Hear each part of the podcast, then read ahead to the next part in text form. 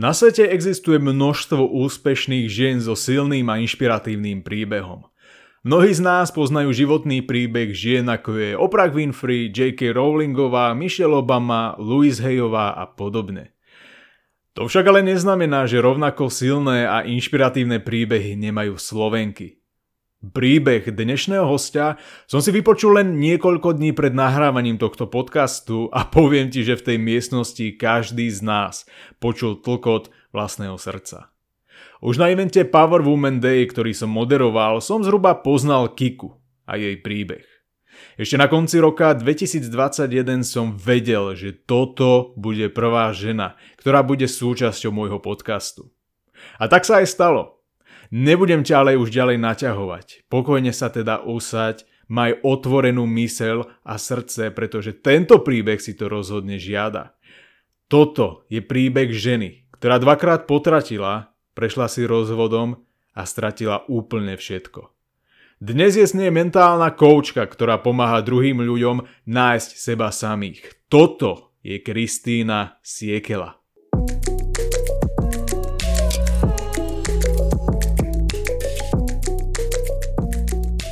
Na tento podcast som sa strašne tešil a tešil som sa na ňo z dvoch dôvodov. Ten prvý je, že obaja sme sa učili, alebo sa učíme stále od Sikyho, čiže myslím si, že nás čakajú naozaj dosť intenzívne témy. A druhý dôvod, prečo som sa tešil na tento rozhovor, podcast, je ten, že si vlastne prvá žena, ktorá je súčasťou tohto podcastu.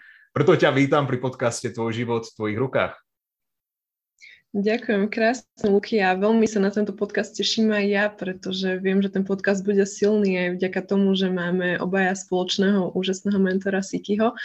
Takže verím, že to bude plodné a že bude inšpiratívny pre mnoho ďalších ľudí. O tom nepochybujem. A Kika, hneď na začiatok alebo na úvod musím povedať, že nás čaká asi emočne najsilnejší príbeh, aký sme tu mali v rámci tohto podcastu a viem, o čom hovorím a mal som teda možnosť ho vypočuť pred pár dňami vo zvolenie na evente Power Woman Day. Um, ale veľa ľudí tento príbeh nepozná, myslím si, že je to obrovská škoda, preto sme vlastne zrealizovali, alebo ja som chcel zrealizovať tento podcast, tento rozhovor. A teda, Kika, moja prvá otázka znie, že ako si sa stala mentálnou koučkou? Aký je tvoj príbeh? Fú, no musím povedať, že môj príbeh je hodne dlhý, ale nebudem rozberať v podstate úplne detaily, že kde mhm. som vlastne vyrastala a tak podobne, to teraz nie je podstatné.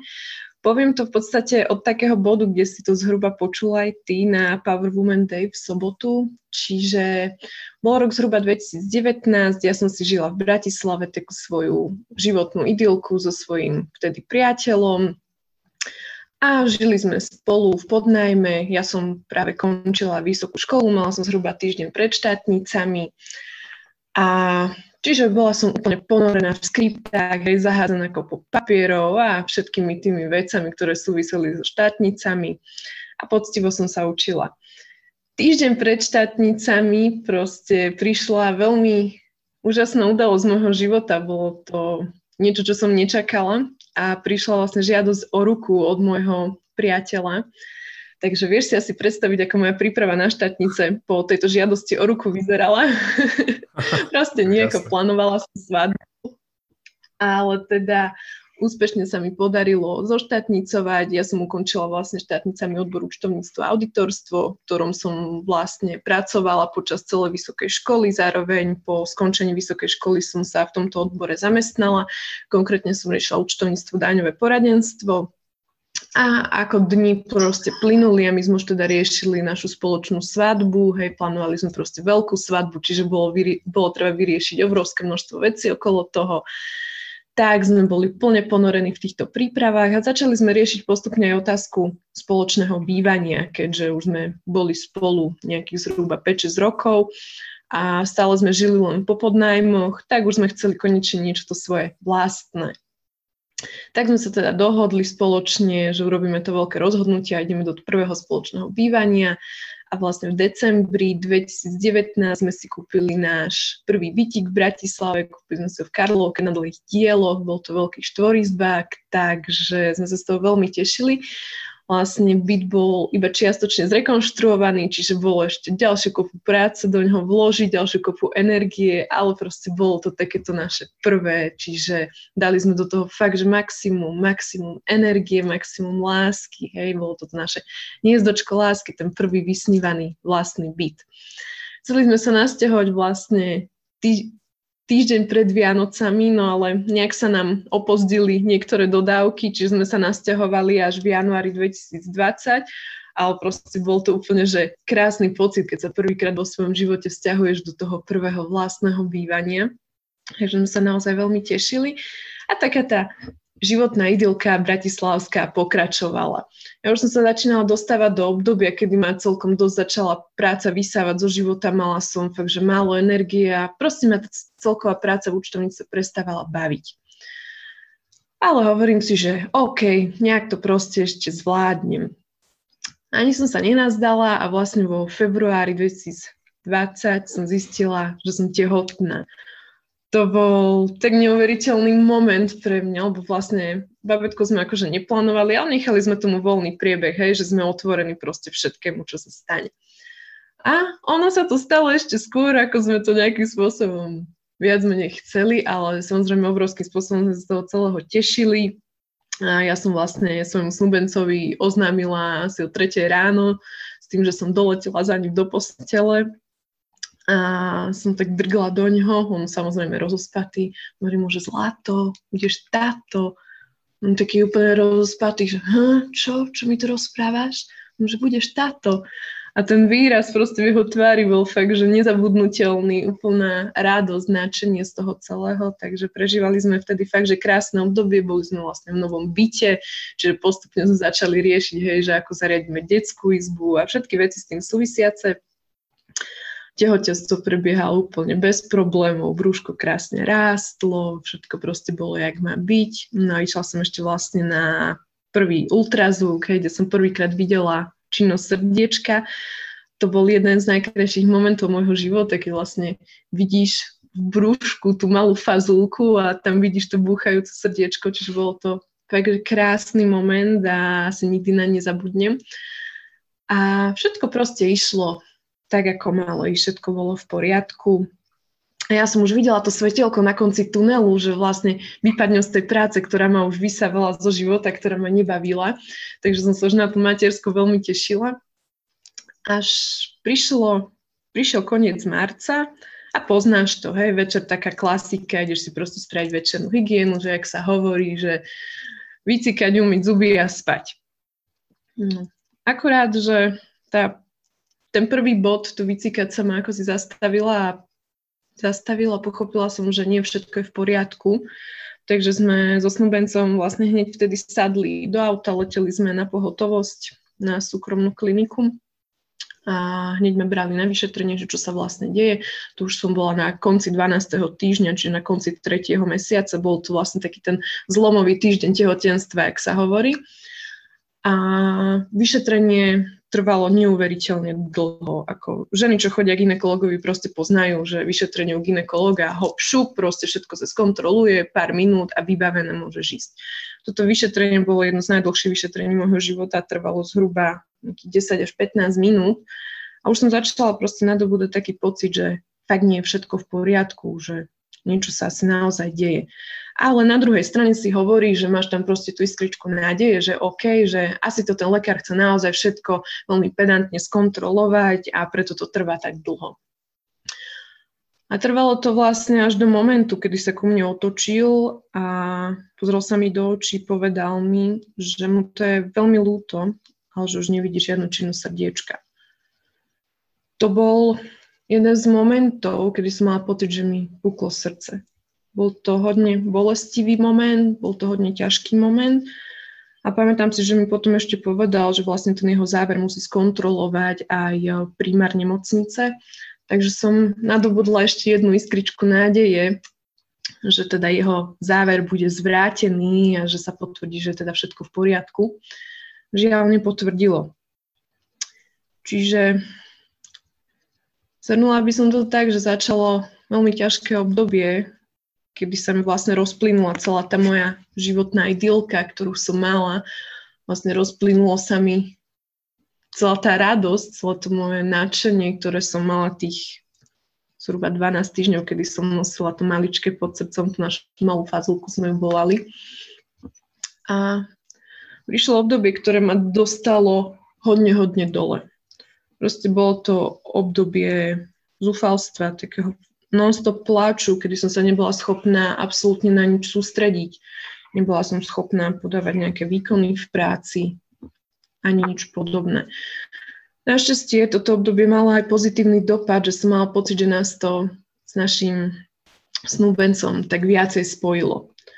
Horšie bolo, že sa to vlastne udialo na konci marca 2020 a našu svadbu sme mali plánovanú na 25. apríla 2020. A začali sme teda riešiť, že čo vlastne so svadbou, keďže v tomto období absolútne nemáš chuť robiť nejakú oslavu a proste užívať si ten život a oslavovať tú lásku a všetko okolo toho. No a do toho prišla tá situácia, ktorá sa tu s nami ešte stále ťahá. Ja nebudem nazývať, čak všetci vieme, akú situáciu ide. A veľké svadby boli zakázané. My sme plánovali fakt, že veľkú svadbu mali mať skoro 100 ľudí. Tak sme začali už riešiť len otázku, že či teda tú svadbu vôbec urobiť. A ak áno, že tak ju spravíme iba proste v tom najmenšom možnom okruhu, čiže iba my a svetkovia. A tak sme sa nakoniec dohodli, že presne tak ju spravíme, len my a svetkovia, že si ten deň jednoducho užijeme spoločne. Tak to aj bolo. Svadbu sme si naozaj užili. Bol to taký náš deň, bola jar, všetko zelené, všetko kvitlo, proste úplne taký dokonalý slnečný deň. Oslavili sme to, jak sa patrí, v kruhu fakt, najbližšej rodiny. A pomaličky sme sa začínali dostávať z toho celého. Ja som sa vrátila do toho pracovného života, ktorý ma ďalej zo života vysával. A stále som tak nejak vnútri v sebe bojovala, že však nejako bude, čo sa tej práce týka, hej? že nejak sa to hádam zlepší, nejak sa to utrasie. No a neutriasalo sa to do toho sme sa rozhodli, aby som sa ja lepšie vlastne s tým potratom vyrovnala, sme sa rozhodli, že si obstaráme psíka. Vlastne obstarali sme si úžasnú labradorku Daisy, ktorá mi obrovským spôsobom pomohla sa s tým celým vyrovnať, pretože ja ju dodnes volám proste, ona je moje chlpaté štvornohé dieťa. Jej som venovala proste fakt tú maximálnu pozornosť, ktorá sa len venovať dala, pretože mi do obrovskej miery nahrádzala to maličko, ktoré sme vlastne prišli. A ako tak čas plynul, ja som pobehala množstvo lekárskych vyšetrení, kde vlastne úplný záver, záver lekárov bol, že to sa proste stáva. Hej. Nedajú ti žiadne reálne vysvetlenie, že prečo zdravé, zdravá mladá žena príde na konci 12. týždňa proste o svoje babetko. Ale hovorím si teda, že dobre, asi tam bola tá vyššia moc, ktorá to z nejakého dôvodu takto zariadila. To je to, že človek vždy hľadá tie odpovede v sebe, snaží sa obviňovať seba samého, ale veľakrát si v tej chvíli neuvedomí ten vyšší zámer, ktorý za tým celým možno je. Ako dni teda plynuli, lekári povedali, že je teda všetko v poriadku, že keď chceme, môžeme sa teda snažiť o ďalšie bábetko. My sme si povedali, že to necháme jednoducho na voľný priebeh a bude to presne tak, ako to má byť. Ani som sa vlastne nenazdala, prišiel august 2020 a ja som zistila, že som znovu tehotná. Hovorím si, že wow, že to je proste neuveriteľné, že v marci prídeš o jedno babetko a v auguste dostaneš možnosť nosiť ďalšie babetko pod srdcom znovu. Bol to moment, kedy som precítila jednu z najväčších vďačností svojho života, že za tak krátku dobu sa nám takéto niečo podarilo. A proste znovu tá, tá idylka začala. Znova tam bolo to svetelko na konci tunela, že konečne vypadnem už z tej práce. A ešte som mala možnosť dokonca vypísať sa aj na pajenku kvôli tehotenstvu tým, že som mala v podstate rizikové tehotenstvo kvôli prvému potratu. Takže si veľmi zvažovala, že či z tej práce odídem predčasne alebo nie. A jak som to vlastne oznámila svojmu už vtedy manželovi, tak ten úplne nadšený, ten nechápal, že je to možné, že za tak krátku dobu. Večer sme to proste oslavili krásne, mrkvovým džusikom, sme to všetko spoločne zapili a idylka si išla. Idylka krásne pokračovala, boli sme šťastní, znova sa všetko rozbehlo, ale povedali sme si, že tentokrát nebudeme to tehotenstvo nikomu oznamovať, až kým nebudeme v nejakom vyššom štádiu. Aby neboli znova všetci sklamaní, ak by to náhodou predsa len nevyšlo, lebo človek nikdy nevie, hej, vždy tam máš nejaké tie obavy, keď už tam máš tú predošlú negatívnu skúsenosť. A vlastne týždeň na tom, ako som sa manželovi oznámila, že som znovu tehotná, za mnou jedného dňa prišiel a povedal mi, že toto nie je to, čo v živote chcel, že nie je šťastný a že koniec. Ja som mala vtedy pocit, že si som nerobí srandu, že to je iba nejaký fakt, že nevydarený žart. No, žiaľ nebol. Bol to proste fakt. v tom momente, ako som hovorila na začiatku, že keď som prišla to prvé bábetko, že sa mi skončila vlastne celá tá idylka, že sa mi všetko rozpadlo, tak v tomto momente som precítila ešte hlbšie dno ako pri prvom potrate. Bol to fakt, že bod, kedy máš pocit, nie že padneš na dno, ale kedy sa ešte do toho dna podhrabeš úplne hlboko a tam niekde ťa proste zasype ešte piesok a ja neviem čo všetko. Fakt bod, kedy si úplne, úplne dole. Nevedela som, čo mám v tom momente robiť prišlo len obrovské zúfalstvo, prišli obrovské depresie. A jednoducho som sa nevedela pohnúť z miesta. Ostala som doslova ako zamrazená v jednom bode. Nosíš pod srdcom dieťa človeka, ktorého si si pred pár mesiacmi vzala a vlastne po zhruba 4 mesiacoch, ako ste svoji, riešiš to, že vlastne sa idete rozvádzať, že je koniec. Boli sme spolu nejakých zhruba 6-7 rokov. Nevedela som fakt, čo mám v tomto bode robiť. A najviac ma desila predstava toho, že budem vlastne slobodná mama, že budem sama vychovávať svoje dieťa, ktoré bude vyrastať bez otca. A táto predstava ma desila práve z dôvodu, že ja som bola jedno, jedným z tých detí, ktoré vyrastalo bez otca môj otec o mňa nikdy neprejavil záujem, nikdy v živote som ho dokonca ani len nevidela a nikdy v živote na mňa neposlal ani jedinú korunu, ani jediné euro. A teraz som vlastne v tom istom bode stála ja, ako kedy si stala moja mama. A veľmi si pamätám na moment, kedy som úplne zúfala prišla za mojou mamou, lebo som musela vypadnúť z Bratislavy, lebo som už nebola schopná ani len byť, byť v tom byte, ktorý sme si vlastne tvorili pre nás spoločne. Tak som odišla na párniku mame a proste som sa len hodila okolo krku a začala som plakať. Mama nechápala, čo sa deje, lebo vôbec netušila ani o tom, že som tehotná, ani o tom, že sa idem vlastne rozvádzať. A tak som jej teda povedala, že vlastne je to tak, ako to je, že sa ideme rozvádzať a ona, že aby to nejako dáte ešte dokopy a takto. Ona proste, mamina bola môj veľký podporovateľ, dávala mi fakt, že obrovskú silu. A potom som jej oznámila, že vlastne som aj tehotná.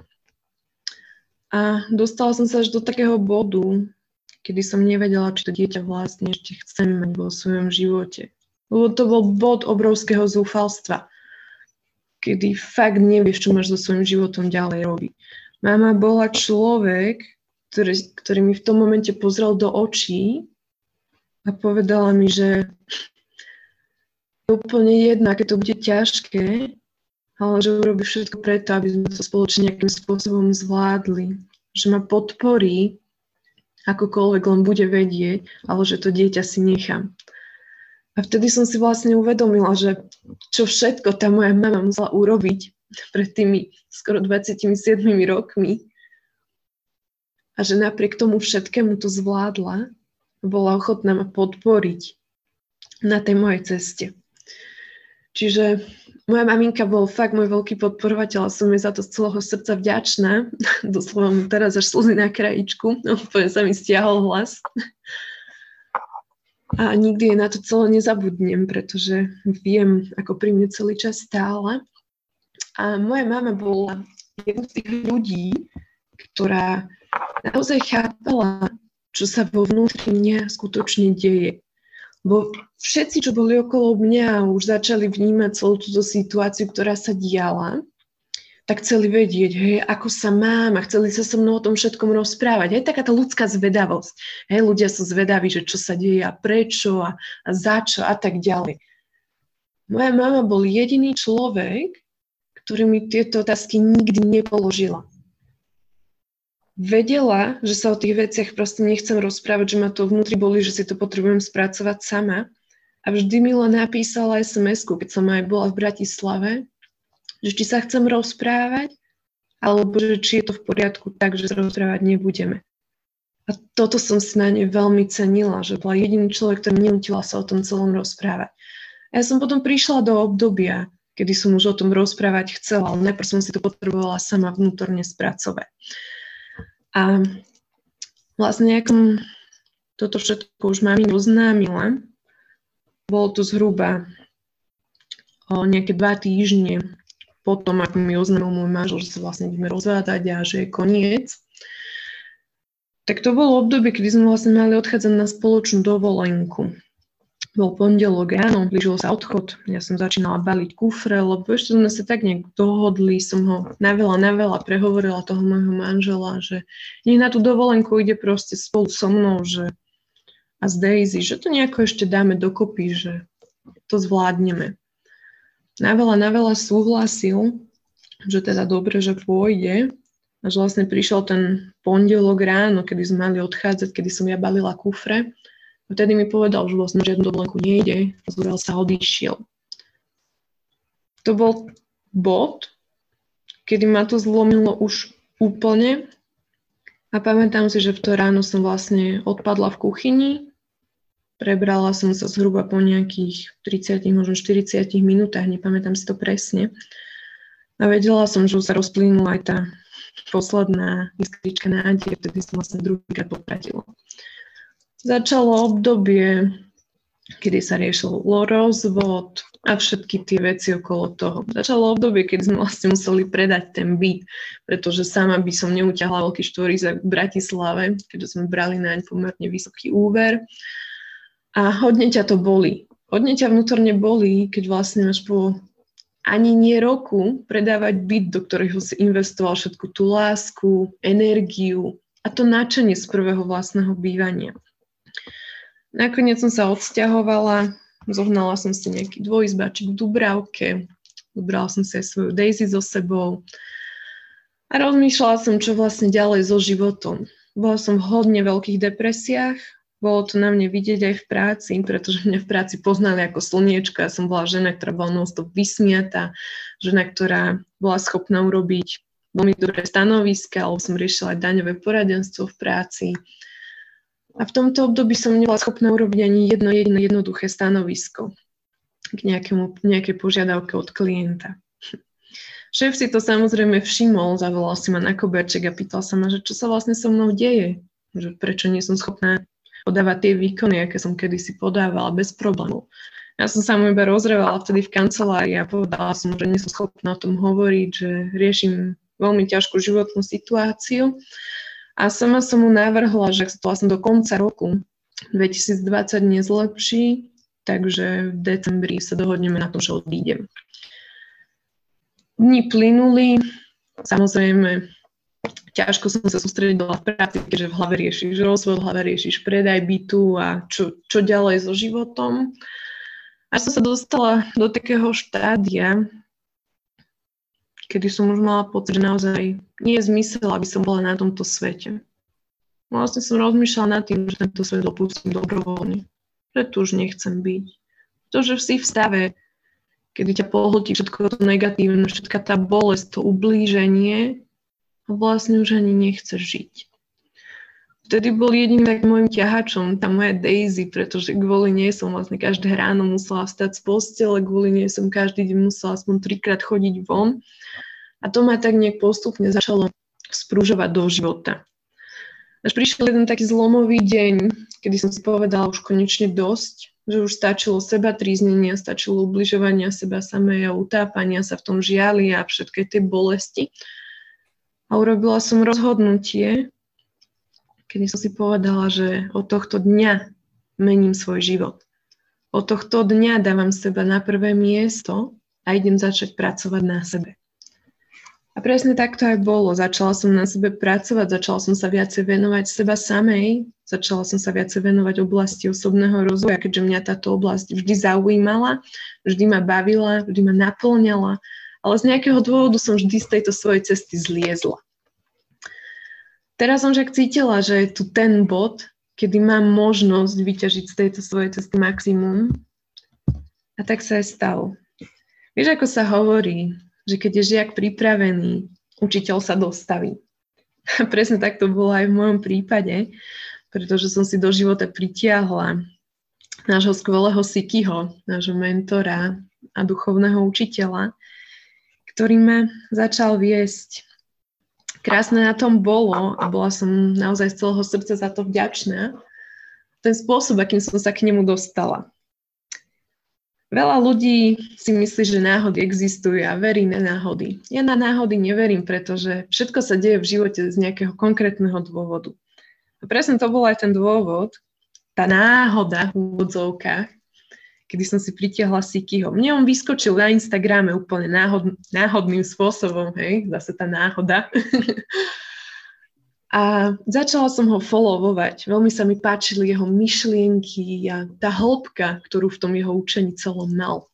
Až prišiel jeden deň, kedy vysielal jednu z jeho livefiek a ja som, si, ja som vedela, že túto liveku potrebujem počúvať od úplného začiatku.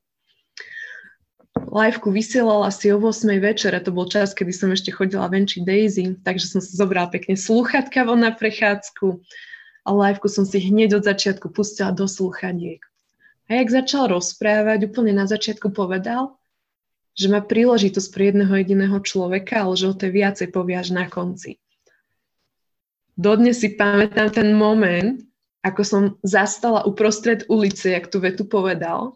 Prešli mnou obrovské zimomriavky a pochopila som, že to je príležitosť pre mňa hneď ako tú príležitosť na konci liveky povedal, som mu poslala presne správu v tom znení, v akom mi bolo potrebné, keďže Siki má presne toto rád, on si potrpí na tú detailnosť. A len som čakala. Napísal, že sa ozve vtedy a vtedy. Hovorím si, že dobre. Na ten ďalší deň mi napísal, že už mal toho veľa, že už nestíha a že sa ozve na ďalší deň. Na ďalší deň sa neozval tak už som začala mať také pochybnosti, že teda OK, že či sa naozaj ozve a čo sa vlastne deje. Ale hovorím si, že dobre, že možno mu prišlo do toho niečo vážne, niečo dôležité, čo potreboval vyriešiť a že sa proste ozve na ďalší deň. A presne tak to aj bolo. Na tretí deň sa ozval, mali sme spolu asi hodinový telefonát o tom všetkom možnom. A to bol telefonát, kedy sa môj život začal obrovským, ale obrovským spôsobom meniť, pretože vtedy si ma vybral za svojho žiaka. Spomedzi všetkých tých ľudí, ktorí sa mu ozvali, som dostala tú príležitosť práve ja. Dodnes som za túto príležitosť celého srdca vďačná a budem za ňu vďačná po zvyšok svojho života, pretože vďaka Sikimu som dnes na mojej ceste, na ceste, kedy sa z účtovničky stal mentálny coach. Človek, ktorý dnes naplňa svoje životné poslanie a ktorý pomáha obrovskému množstvu ľudí meniť ich životy, viesť ich na ich životnej ceste a pomáhať posúvať ich životy na vyšší level. Ten rok so Sikým a jeho učením bol hodne náročný, pretože bol to rok, kedy som ešte mala aj svoju prácu, a vlastne prvý coaching sme spoločne mali deň pred Vianocami v roku 2020. Poviem ti, že to bol najkrajší vianočný darček, aký som mohla dať samej sebe. A začali sme proste na, spoločne pracovať na mne. Pracovala som fakt, že veľa, pretože som vedela, že toto je tá moja cesta. Ani, ani to tak nevedel ten môj mozog, ako to vedelo to moje vnútro lebo to vnútro cítilo, že toto je to správne pre mňa.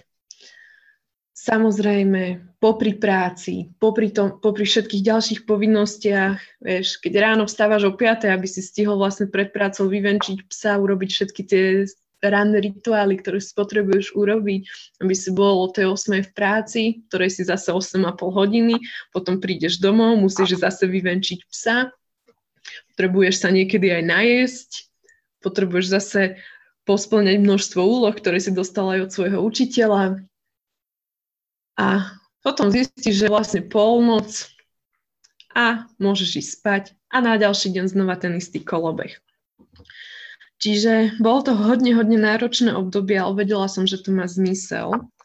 A po necelých štyroch mesiacoch coachingu so Sikim som mala svojich prvých klientov na coaching. To bol moment, na ktorý keď si teraz spomeniem, tak sama sebe poviem, že wow. Že po štyroch mesiacoch som bola schopná viesť ďalších ľudí na ich životnej premene. A najväčšia čerešnička na torte tohto celého bola, že môjim prvým klientom na coachingu bol môj bývalý manžel. A tuto bol pre mňa hodne silný moment to uvedomenie, že za 4 mesiace som bola schopná prejsť si hlbokým procesom odpustenia voči môjmu bývalému manželovi, že som bola schopná spracovať všetky tie emócie, ktoré ma vo vnútri ešte boleli že som naozaj pustila všetku tú negativitu a všetku tú bolesť, ktorá s tým celým súvisela.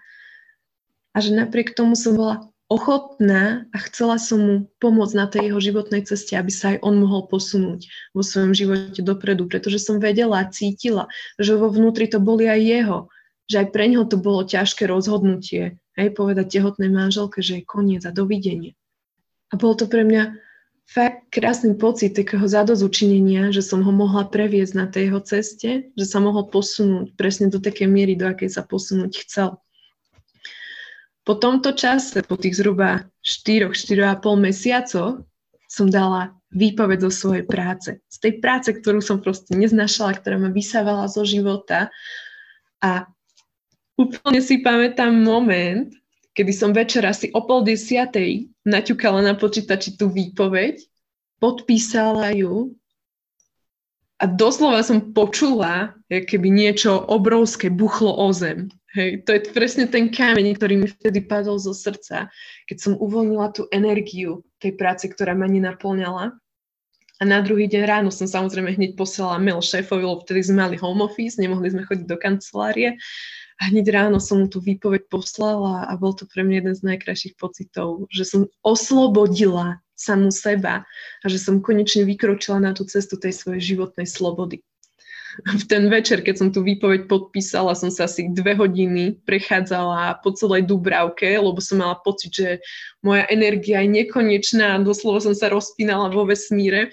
Môj pes už na mňa kúka, že keď už konečne pôjdeme domov, lebo ona už chcela spať a panička sa chcela ďalej prechádzať.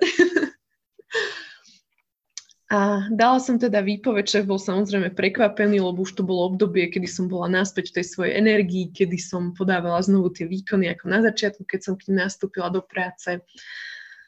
A prišiel jún, kedy mi končila moja dvojmesačná výpovedná lehota, kedy som opustila konečne tú prácu. A prišiel aj ďalší zlomový moment, že som sa rozhodla odísť z Bratislavy. Odišla som z mesta, ktoré mi už v tej dobe viacej bralo, než dávalo a vrátila som sa späť k prírode. Išla som, som, išla som dočasne späť na lázy, na ktorých som vyrastala, aby som mohla byť v spojení s prírodou, s tým dokonalým kľudom a naplno sa mohla venovať svojmu podnikaniu. To bol jún 2021, zhruba nejakých 6,5 mesiaca so Sikim na coachingu. Nemala som už teda prácu, mala som už len svoje podnikanie vo svojom mentoringu, vo svojom coachingu a naplno som sa mu venovala. Bola to oblasť, ktorá ma úplne vnútorne naplňala. Poznáš ten pocit určite, keď máš niečo, čo ťa doslova vnútorne naplňa a bez ohľadu na to, koľko času tomu venuješ, tak sa nikdy necítiš vnútorne unavený, ale si ešte viacej nabitý tou krásnou, pozitívnou a čistou energiou. A presne toto je aj ten môj prípad, že ma to naozaj každý jeden deň naplňa. Každý jeden deň sa teším z toho, že môžem pomáhať ďalším ľuďom meniť ich životy. A veľa ľudí si myslia, veľa ľudí hovorí len o tej peknej stránke celého toho ich procesu premeny a tak ďalej. Ale ja chcem ľuďom povedať, aby si uvedomili, že ten môj rok tej premeny vôbec nebol jednoduchý. Boli to dni, kedy som naozaj musela tlačiť samu seba do toho, aby som na sebe viac a viac makala, pretože keď spávaš povedzme tých 5-6 hodín denne, každý jeden deň a non-stop na sebe makáš, tak to vôbec nie je jednoduché. Cítiš sa unavený fyzicky, si unavený psychicky, máš množstvo nových vedomostí, množstvo vecí, ktoré potrebuješ každý jeden deň urobiť a do toho proste začneš riešiť otázky, hej, najčastejšie sú to otázky financí, ktoré som ja v tej dobe riešila, keď som vlastne opustila svoju prácu a odišla som z Bratislavy. Nejak, samozrejme, nejaké úspory tam ešte boli, čiže nejakým spôsobom som ešte vedela fungovať. Nejakých klientov som taktiež mala. Takže peniažky nejakým spôsobom do môjho života chodili. Potom však prišlo obdobie, kedy si ma vesmír vyskúšal, nakoľko som pripravená na oblasť svojej hojnosti. Poviem ti, že to bolo hodne, hodne ťažké obdobie, pretože som začala tak nejak pochybovať sama o sebe. Začala som podkopávať svoju vlastnú hodnotu, podkopávať svoje schopnosti v tom, akým spôsobom dokážem ľuďom pomáhať. Mala som už reálne výsledky v tom, že som už niekoľkým ľuďom pomohla zmeniť ich život v priebehu toho pol roka. A napriek tomu prišli myšlienky mojej hlavy, toho môjho mozgu, že myslíš, že, že si dosť dobrá, že na to máš, že máš chuť a možnosť meniť ďalšie životy. A proste tá hlava ťa začne ovplyvňovať. A ty už sa dostaneš do takého bodu fakt, že podceňovania seba samého, napriek tomu, že vidíš, aké výsledky už za sebou máš.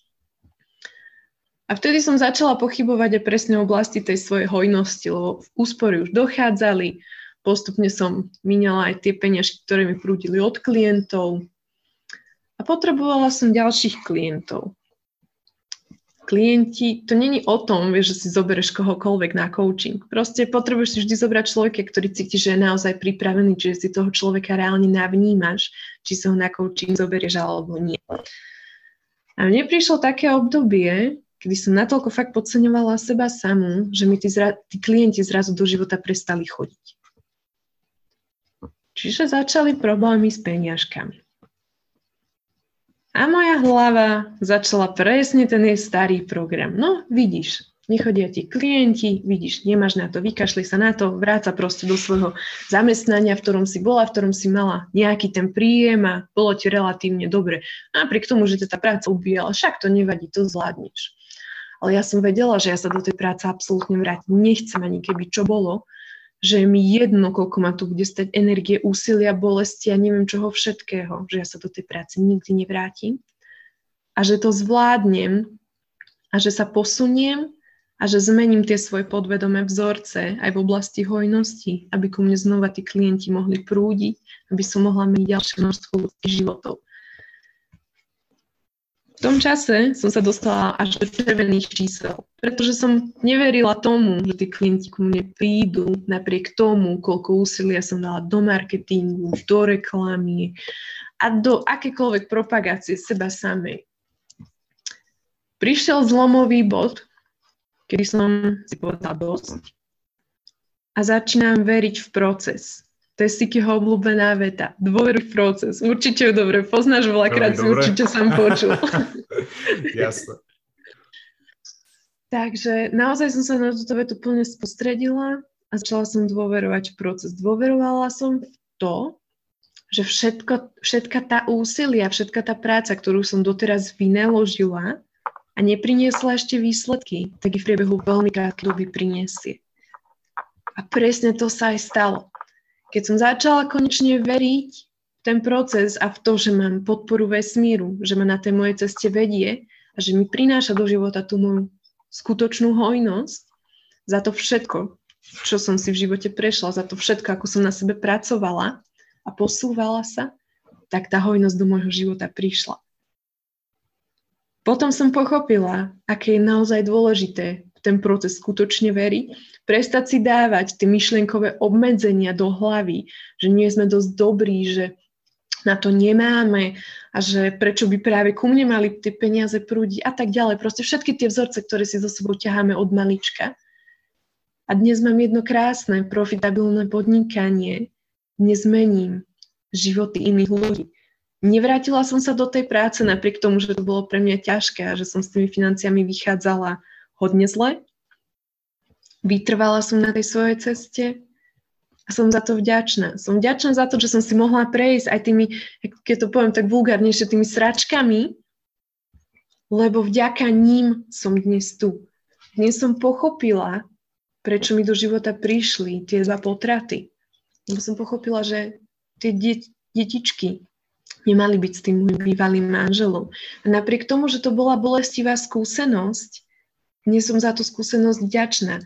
Dnes viem, že mám tam nebičku tých mojich dvoch úžasných anielíkov, ktorí ma na tej mojej ceste ďalej podporujú. A kedykoľvek, keď sa cítim viacej dole, tak cítim ich prítomnosť. Cítim to, že ma naozaj podporujú na tej mojej ceste. A už je to viac ako rok, teda nie viac ako rok, je to rok a dva mesiace, teda nie, bože, no do tretice to poviem správne.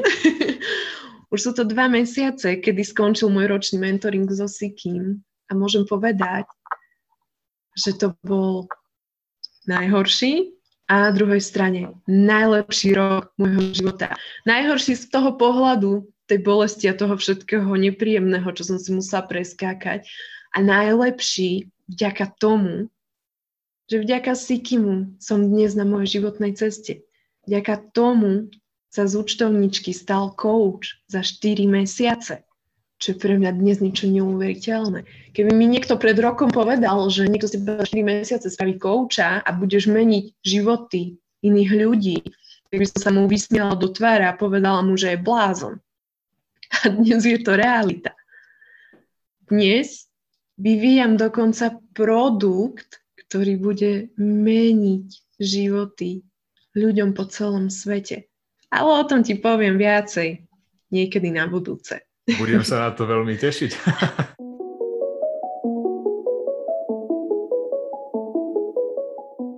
Kika, ja si myslím, že tu keby, že ukončíme dnešný podcast, tak to úplne v pohode stačí a je to v poriadku, lebo ako som hovoril na začiatku, je to silné, bolo to silné a asi, že klobúk dole za to všetko. Bolo to fakt, že extrémne, keď som to počul prvýkrát, keď to počúvam znova a verím, že to bude naozaj silné aj pre každého, kto si to vypočuje v rámci tohto podcastu. A aby som to nejako tak zhrnul, toto všetko, to obdobie, ktoré máš za sebou, tam neboli nejaké extra veľké pauzy, že to bolo jedno kontinuálne obdobie, ktoré sa dialo v podstate koľko, jeden rok, jeden a pol roka? Bolo to presne obdobie zhruba jedného roku. Vlastne začalo to v tom roku 2019 a je to tehotenstvo a tak ďalej. Ale to učenie so Sikim začalo presne v decembri 2020 a vlastne ťahlo sa do decembra 2021, čiže bol to naozaj náročných, silných a aj krásnych mesiacov, kedy som fakt, že makala každý jeden deň na sebe a pamätám si, že boli aj coachingy so Sim, kedy som sa mu tam doslova že rozrevala, keď to bolo fakt ťažké. Ale ako vieš, tak na Sikyho slzy neplatia, čiže som sa musela veľmi rýchlo upratať a ďalej na sebe pracovať, pokračovať na tej ceste, pre ktorú som sa rozhodla a môžem povedať s čistým srdcom a čistým svedomím, že to nikdy, ale nikdy nebudem ľutovať. Mm. A ešte podotýkam, že toto obdobie, ako keby toho nebolo málo, tak to bolo vlastné obdobie, kedy sa začali, začali tieto obmedzenia a, a testovania a, a všetky tieto veci, že už len to samotné obdobie je pre bežného človeka dosť náročné, online ofisy a, a podobné, dištančné vzdelávanie a tieto srandy. A k tomu ešte tebe sa vlastne nabalovali tieto veci. Čiže neviem si predstaviť, aké intenzívne obdobie to muselo byť. To akože naozaj klubok dole, fakt. Ďakujem, no bolo to naozaj najintenzívnejšie obdobie môjho života. To bola skúška tých mojich síl. Každý mm. vieme, že máme vo vnútri proste obrovskú vnútornú silu a toto bolo presne obdobie, kedy som tú svoju vnútornú silu objavila a využívala ju vo svoj prospech. Mm. Je to len o tom, aby každý tú svoju silu zo seba konečne vytiahol von a ukázal svetu tú jedinečnosť, tú autentickosť a to, prečo som reálne prišiel, aby odovzdal tým ľuďom presne to, čo im odovzdať má. Mm-hmm. Ja sa ti priznám s jednou vecou a už niekoľko rokov sa vlastne zamýšľam nad tým, že prečo tu na Slovensku nie je žena, ktorá by sa venovala takýmto veciam. Hej, lebo je tu kopec mužov, pánov, kalanov, ktorí robia, ja neviem, coachingy, eventy a tak ďalej, ale vždycky mi tu chýbala práve tá ženská energia, ten ženský uhol pohľadu na danú vec. A ako sa možno, respektíve, vnímaš sa ty, samozrejme s nejakou všetkou pokorou, ako vzor pre iné ženy? Jednoznačne áno, pretože viem, že existuje obrovské množstvo žien, ktorí si prešli niečím podobným, ako, si preš, ako som si prešla ja sama, ale buď sa o tom boja rozprávať, alebo nechcú o tom rozprávať práve preto, že tú emóciu nemajú dostatočne spracovanú a naozaj ich to vnútorne boli. Častokrát sa totiž ženám stáva, že namiesto toho, aby tú emóciu spracovali a dostali ju von, tak oni ju v sebe obrovským spôsobom vo vnútri potlačia a tá emócia sa im prejavuje po zvyšok života, či už je to vo forme zdravotných problémov, najčastejšie u žien sú to práve ginekologické problémy, alebo či už je to oblasti vzťahov, hej, kedy tie vzťahy proste už nikdy nie sú také naplnené, pretože tá žena tam má stále tú bolesť, stále nejakú tú pochybnosť voči tomu mužovi, pretože nie je dostatočne stotožnená sama so sebou, nie je spojená so svojou vnútornou silou, s tou ženskosťou, a nevie tým pádom tomu mužovi odovzdať tú svoju pravú ženskosť, tú svoju autentickosť a tú čistú bezpodmienečnú lásku. Hmm. A presne tam teraz narážam. Ono veľmi dôležitou zložkou pre mňa v rámci tohto rozhovoru je to liečenie, ten proces liečenia. A teda Kika, v čom vidíš najväčšiu zmenu na úrovni fyzického tela po tomto období, po tejto transformácie? Fú, no môžem povedať, že tých zmien na úrovni fyzického tela bolo fakt, že niekoľko. Jedna vec bola, že sa mi obrovským spôsobom upravil môj menštruačný cyklus, čo ocení obrovské množstvo žien, keď si uvedomia, že majú priamy vplyv na ten svoj každomesačný cyklus. Veľa žien totiž prežíva ten týždeň, kedy príde proste ten cyklus úplne bolestivo, ťažko, majú obrovské krče, nie sú schopné fungovať prvých niekoľko dní. Poznám ženy, čo dokonca odpadávajú na začiatku svojho cyklu, čo už je fakt, že extrémna záležitosť a musia kvôli k tomu brať častokrát hormonálnu antikoncepciu, aby vôbec nejakým spôsobom dokázali počas toho ich cyklu fungovať. A toto bola presne jedna z takých zlomových vecí u mňa, kedy sa mi naozaj do veľkej miery upravil môj cyklus, kedy sa mi odbúrali bolesti počas menštruačného cyklu, lebo ja som mala akože je to taká ženská téma, ty si síce chlap, ale poviem to, pretože viem, že veľa žien bude tento podcast počúvať. Prvé dni môjho cyklu boli fakt, že bolesti, mala som krče, boli to proste silné krvácania, hej, že fakt taký, také dni, kedy sa ti absolútne nechce ani len z postele vyliezť, nie to ešte, že máš ísť do práce a nejakým spôsobom normálne fungovať. Dnes mám proste cyklus, že vlastne ani neviem, že ho mám. Som spokojná, nemám bolesti, maximálne nejaké drobné a upravila sa mi aj intenzita krvácania. A toto bola z jedna z takých vecí, keď som si povedala, že wow, že akú, aký obrovský vplyv má vlastne celá naša vnútorná energia, spracovanie našich vnútorných emócií na celý ženský cyklus na to, akým spôsobom to vlastne celé prebieha. Toto bola jedna z najsilnejších vecí. Ďalšia vec v úrovni fyzického tela, ktorú som si uvedomila počas toho jedného roku, čo sa mi stávala, že mne sa začalo kompletne celé fyzické telo transformovať. Ja som bola žena, ktorá si zhruba 10 rokov držala tú istú váhu. Ja som mala 10 rokov 52 kg a mohla som jesť, čo som chcela, kedy som chcela, koľko som chcela. Proste, hej, ten rýchly metabolizmus, jak to ľudia volajú. Potom prišlo obdobie, presne v tomto mojom zlomovom roku, kedy som ako si zrazu začala naberať na váhe. Nevedela som, čomu to mám pripísať, že stravu som mala takú istú, nerobila som nejaké radikálne zmeny vo svojej strave, ale som začala priberať. A bolo mi to divné. A postavila som sa potom jedného dňa na váhu a váha ukázala skoro 59 kg. A je úplne celá zdesená, že Kriste Pane, jak je toto možné, že 10 rokov mám 52 a zrazu tu mám 59 kg. Aj som to cítila na svojom oblečení, že som sa nejako ťažšie vpratala do niektorých nohavíc a podobne. Dokonca jedný gate som nezapla. No to si mal vidieť, to zdesenie na mne, keď som nezapla svoje gate. a tam bol dôležité, tam bolo pre mňa dôležité uvedomenie, Kedy som na jednej strane mala tú vedomú mysel a začala som si hovoriť, že Kriste, rob konečne niečo so sebou, pozri sa, koľko kil si pribral a nedokáže zapnúť nejaké gate, že halo, že toto není normálne. Ale na druhej strane som si uvedomila, aký zlý pocit to vo mne spôsobovalo, keď som si išla presne tento vnútorný monológ takého seba posudzovania, odsudzovania seba samej, obviňovania a tak ďalej. A pochopila som, že môj prístup má byť presne v tom, že sa milujem presne tako, aká som a že som sa len v tom celom mala utvrdiť a že je v poriadku, že som možno pribrala nejakých pár kil navyše, pretože keď som sa potom pozrela na seba do zrkadla v kúpeľni, tak som si uvedomila, že z, tej výchud, z takého vychudnutého dievčatka sa zrazu stala krásna žena. A to bol krásny moment pre mňa, krásne uvedomenie, kedy som dokázala oceniť samú seba, svoje fyzické telo, napriek tomu, že som mala viacej kil ako predtým. Pretože tu toto není o tom, aby sme spĺňali nejaké spoločenské dogmy a predstavy iných ľudí. To je to práve o tom, aby sme boli stotožnení sami so sebou presne také, akí sme. Pretože to je tá naša dokonalosť, tá naša jedinečnosť.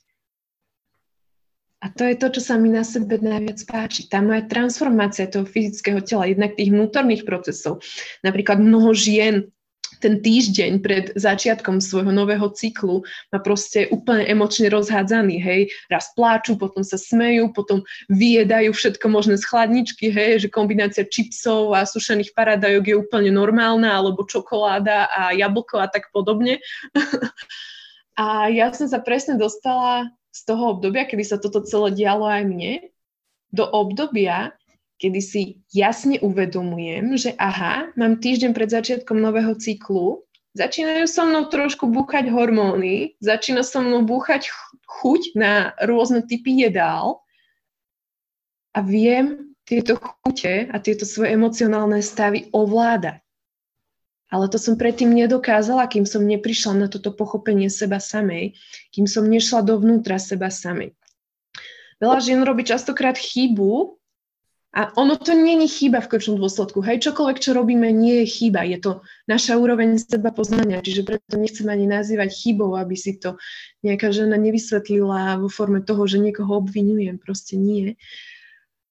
Každá žena častokrát robí tú vec, že keď má týždeň pred, tak presne, začnú jesť veľa a potom začnú same seba obviňovať, že bože, koľko som toho zase pojedla a toto mi nerobí dobre a aj napriek tomu som to zjedla, teraz priberiem a čo ja viem, čo všetko. Dôležité je, aby ste sa ženy prestali presne v tomto bode obviňovať a proste ten stav prijali že máte ten týždeň pred a toto je týždeň o vás, kedy si doprajete viacej jedla, kedy si doprajete možno niečo viacej nezdravé. Choďte viacej do seba počas týchto dní. Doprajte si možno nejakú masáž, nejaký wellness alebo obyčajnú horúcu váňu, horúcu sprchu. Rozmaznávajte samu seba počas tohto týždňa a uvidíte, ako sa vám to telo začne odvďačovať. Čiže asi takto by som to zhrnula. Ika, ja si myslím, že si práve potešila mnohé, mnohé moje poslucháčky tohto podcastu. Počúvajú to aj páni samozrejme, ale myslím si, že tu nepochybujem o tom, že, že dámy, ženy, baby budú nadšené z tejto odpovede na túto otázku, takže absolútne geniálne. Ono sa zvykne stať, že ak ľudia vyriešia nejaký zásadný problém vo svojom živote, tak sa automaticky vyrieši aj kopec menších problémov alebo drobných problémov, ktoré na to nadvezujú. Ja to nazývam a vysvetľujem to ľuďom cez proces scelovania, hovorím o fragmentoch.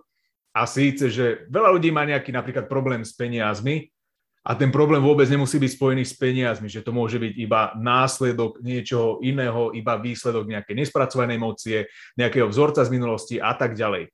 A teda, že stalo sa niečo podobné aj tebe, že vyriešila si evidentne nejaký jeden veľký problém a tým pádom sa ti vyriešilo aj kopec iných problémov. Svojím spôsobom si o tom hovorila aj teraz, len aby sme to nejako zhrnuli.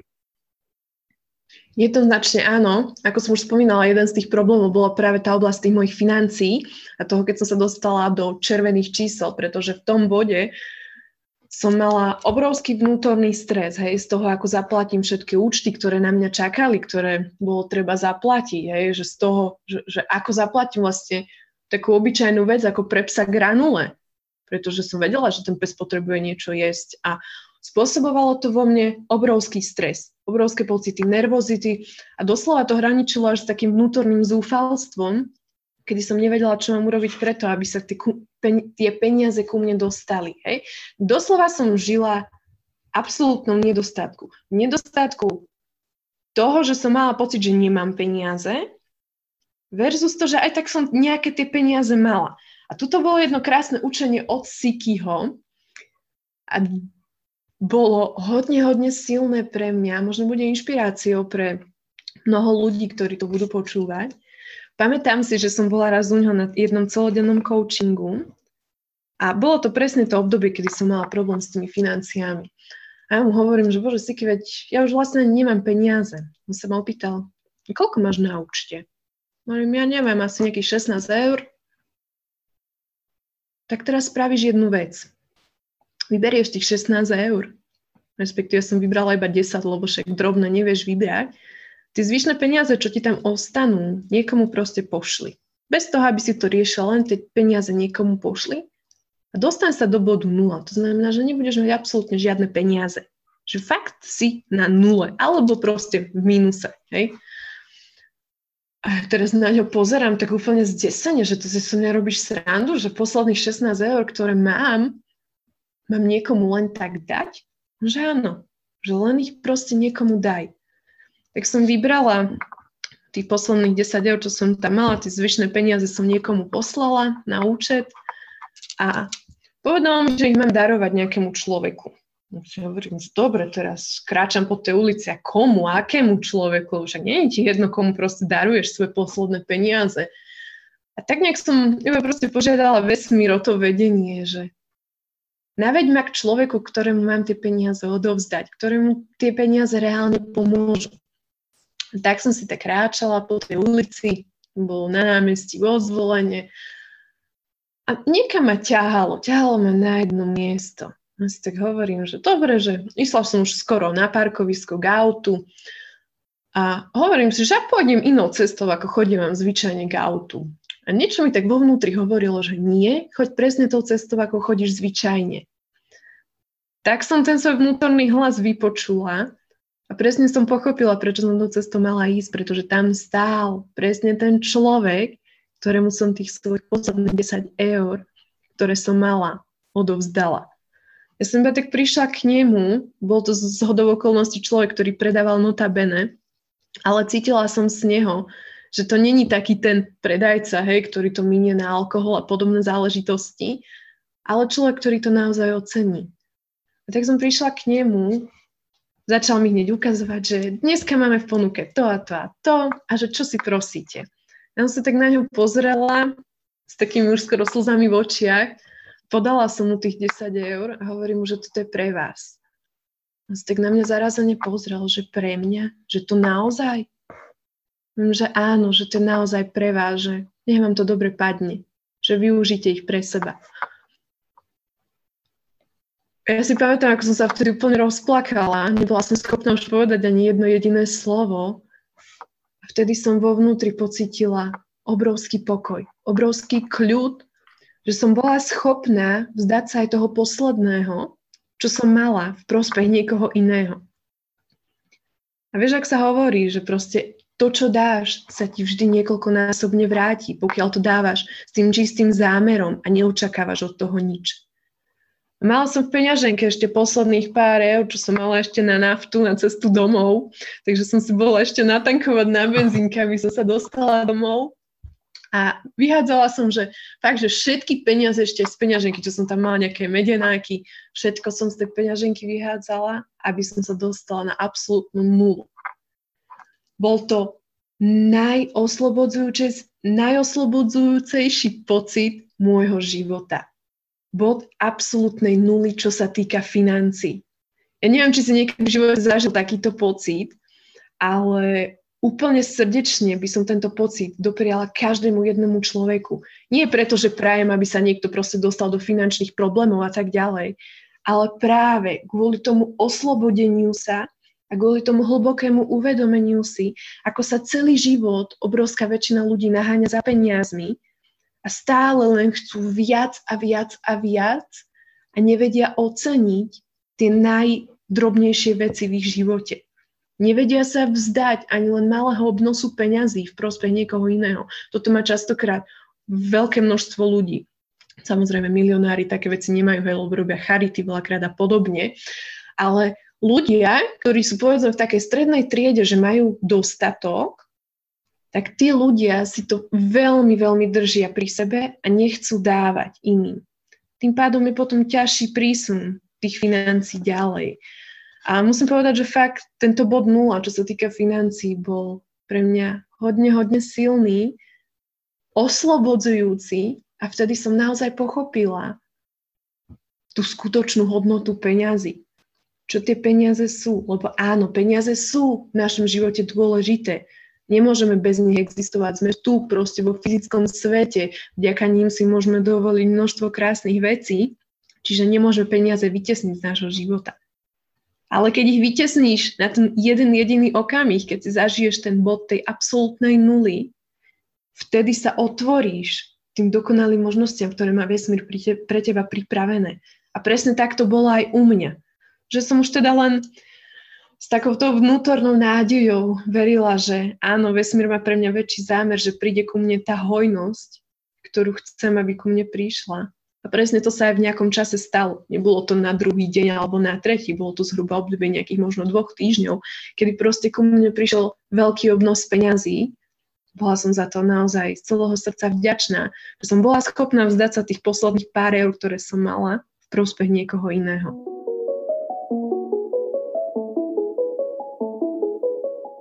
Ja som si uvedomil, respektíve sa mi len potvrdzuje jedna vec a síce čokoľvek sa ťa spýtam, tak ty rozprávaš formou príbehu. To znamená, že ty nemáš nič naučené, alebo teda načítané, ty to máš odžité. A to je jedna zásadná vec, ktorá ťa podľa mňa odlišuje od iných ľudí. Že proste, hej, nemáš nejaké, že ako by som to povedal, že nejdeš teóriou, ale ty ideš praxou, ty ideš reálne konkrétnymi prežitkami, to, čo máš odžité a tak vlastne sformuluješ aj nejakú formu teórie, nazvime to tak. A to je vlastne niečo, kam aj smerujem, že um, nemala si možnosť zo začiatku strach, keď si sa rozhodla, že chceš byť um, koučkou, že budeš ako keby ako každá iná, vieš, že predsa len už sú tu nejakí ľudia, ktorí robia niečo podobné v Slovensko, Česko a tak ďalej, že proste podobný trh, podobné prostredie, že teda nemala si pocit, že zapadneš a, a nebudeš kvázi niečom výnimočná, čo sa týka tohto odvetvia? Jasné, na jednej strane tam bol presne ten strach z toho, že čím vyniknúť, že čím som iné, čo môžem dať iné tým ľuďom, ako to, čo im dávajú iní ľudia, ktorí sa venujú podobnej alebo rovnaké oblasti. A tu som si uvedomila jednu zásadnú vec. Každý jeden z nás je absolútne dokonalý a jedinečný. Každý jeden z nás sem prišiel za jeho konkrétnym účelom. To znamená, že môžeš mať aj milión učiteľov, ktorí sa budú venovať jednej a tej istej oblasti a môže každý človek sa zameriavať na presne to isté, hej, povedzme vzťahy, ale vždy, vždy ti to každý ten človek povie tým svojim jedinečným spôsobom. A presne toto je to dôležité si uvedomiť Vždy čokoľvek, čo robíš, urobíš svojim jedinečným spôsobom. To je jedno, či vyvíjaš nejaký produkt alebo ponúkaš nejakú službu. Máš tam v tom tú svoju jedinečnú energiu, ten svoj jedinečný príbeh, ktorý sa za celou to cestou viaže. A to je to, čo ťa vždy bude odlišovať od kohokoľvek iného. Veľa ľudí sa častokrát snaží podobať na niekoho iného. A môžem si priznať, že aj ja som mala chvíľu také obdobie, kedy som sa chcela viacej približiť ľuďom a tak som hľadala spôsoby, a približovala som sa ľuďom v štýle, ako to robili aj iní ľudia, hej. Napríklad na Instagrame, hej, všetci ti toč- hovoria, že máš točiť reelsy a proste, Áno. lebo reelsy majú veľké dosahy a tak ďalej. Interakcie, A presne s týmto som začala, že som tie reelsy začala natáčať, ale tak nejak vnútorne som cítila, že to nie je moja cesta, ale napriek tomu, že som chcela osloviť väčšie množstvo ľudí, tak som to začala robiť. A začalo sa to tak vnútorne vo mne byť že halo, veď sama cítiš, že to není to, čo chceš robiť, že to není ten spôsob, akým chceš oslovať naozaj tých ľudí a ideš sama proti sebe. A natočila som, ja neviem, možno nejakých 10-15 reelsov a úplne ma to stoplo. Pre, vtedy som presne pochopila, že to naozaj nebola moja cesta, že vôbec nepotrebujem ísť v šlapajach niekoho iného a robiť niečo tak, ako to niekto povedal, že sa to má robiť. No vysrať sa na to. Ja si to budem robiť tou svojou jedinečnou cestou, presne tak, ako to v tom svojom vnútri cítim. A ako si hovoril o tom, že všetko hovorím na príbehu. Áno, pretože v každom tom príbehu je presne to jedinečné učenie. V každom príbehu sa skrýva to, čo si tam nájde každý jeden človek. Každý jeden človek si vyťahne z toho príbehu presne to, čo potrebuje. A práve preto hovorím učenie na príbehoch, pretože ľudia sa najlepšie učia na príbehoch, nie na teórii. Mm-hmm. A krásnu vec ma naučil Siki, že nikdy neuč ľudí to, čo ty sama nemáš prežité. Pretože inak je to obrovská lož voči tebe samej, že učíš niekoho to, čo nemáš ty sama prežité. A vždy sa mi to len krásne potvrdilo počas toho učenia tých jednotlivých klientov, ktorých som mala, že naozaj som ich vždy učila len tú pravdivosť. Hovorila som im o tom, čím som si reálne prešla ja a to som sa im snažila odovzdať, tak aby to bolo prispôsobené na tú ich situáciu, ktorú oni aktuálne riešia vo svojom živote. Nie vo forme teórie, pretože teória je pre človeka, ktorý sa povedzme oblasťou seba rozvoja nikdy predtým nezaoberal, absolútne neuchopiteľná. Ale je pre ňo uchopiteľný ten príbeh, je pre ňo uchopiteľný práve ten prežitok, ktorý sa mu s tým celým spája. Absolútne súhlasím. A vedela si už od začiatku, že chceš byť koučka, alebo to prišlo v nejakom až konkrétnom štádiu, že sa to vykryštalizovalo? O, ja ti môžem povedať, že ja som celý život tak niekde hlboko v sebe vo vnútri cítila, že to moje poslanie je v pomoci iným ľuďom. Mm-hmm. Netušila som ale ako. Hej? Zase to ako. Ešte som o tom dnes nehovorila, ale ešte o tom trošku poviem, pretože je to veľmi dôležité pre uvedomenie si mnohých vecí. Čiže fakt som cítila, že chcem ľuďom pomáhať, no nevedela som ako. Veľa ma zaujímal ten osobný rozvoj, osobný ráz a takéto duchovno, tá spiritualita, povedzme ezoterika. A vždy som na tú cestu chvíľu naskočila, potom som tej cesty zase zišla a takto sa to dialo nejakú dobu. Až proste prišla tá situácia, ktorá sa mi v tom roku 2019-2020 začala diať a to bolo presne to najzlomovejšie obdobie, vďaka ktorému som na túto cestu nastúpila. Ja som nevedela, že chcem byť coach, ja som len vedela, že chcem pomáhať iným ľuďom. Páčilo sa mi to, čo hovoril Siki v rámci jeho učení, to, čo odovzdával v rámci life a tam to so mnou hlboko rezonovalo. A presne keď prišla tá jeho príležitosť na to, že odovzdá niekomu celé to svoje učenie, tak presne sa ozvalo to moje vnútro, že áno, toto je tá tvoja príležitosť tu môžeš vyťažiť zo seba ten svoj maximálny potenciál, tu môžeš svetu odovzdať to, prečo si sem skutočne prišla. Čiže kryštalizovalo sa to naozaj postupne v priebehu celej tej mojej cesty. Rozumiem. Možno um, niektorí ľudia sa nazdávajú, neviem, či si sa s tým stretla, možno áno, možno nie. Ja sa niekedy stretávam s takými názormi, že uh, či sú to kouči, mentori a podobne, že prečo robia prácu za psychológov, hej, napríklad. Že preč, prečo takí ľudia kradnú prácu psychológov? Čo si o tom myslíš? Je tam nejaký rozdiel, napríklad, keď dojdeš za psychológom a keď dojdem ja napríklad za tebou ako za koučkou? Aký je tam rozdiel? Ako mám vlastne rozlíšiť, že čo je pre mňa správne? Kto mi vie viac pomôcť? Psychológ alebo napríklad niekto ako ty? Je tam obrovský, ale naozaj obrovský rozdiel medzi psychológom a psychiatrom versus nejakým mentálnym koučom, ktorý ťa vedie na tvojej ceste. Povedala by som to najjednoduchšie asi spôsobom, že psychológ je človek, ktorý sa s tebou rozpráva. Coach je taktiež človek, ktorý sa s tebou do určitej miery rozpráva, Ale ten zásadný rozdiel medzi koučom a psychologom je v tom, že coach ti dáva reálne prežitky, vďaka ktorým sa zžívaš s tým, čo ti ten coach hovorí, vedie ťa krok po kroku na tej tvojej jedinečnej ceste a spája ťa s tým svojim vnútrom. Pretože nechcem odsudzovať žiadneho psychológa, veľmi si vážim ich prácu, každý robí to presne, čo ho baví, čo robiť chce. Ale psychológovia idú hodne často po povrchu. To znamená, že oni nehľadajú tú skutočnú príčinu, ten spúšťač toho následku, ktorý ten človek teraz v realite má. Hej? To je najkrajší príklad toho celého je povedzme, že máš nejaký zdravotný problém, ja neviem, povedzme ženy, hej, najčastejšie rakovina prsníka.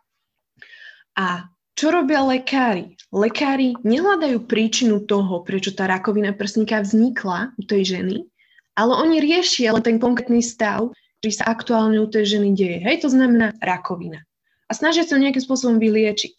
Ale lekári neriešia to, že tej žene vznikla tá rakovina prsníka kvôli tomu, že hlboko v sebe má nespracovanú emóciu, ktorá súvisela s oblasťou jej vzťahov alebo voči sebe samej, kedy sa odsudzuje a tá rakovina je len niečoho prejavom.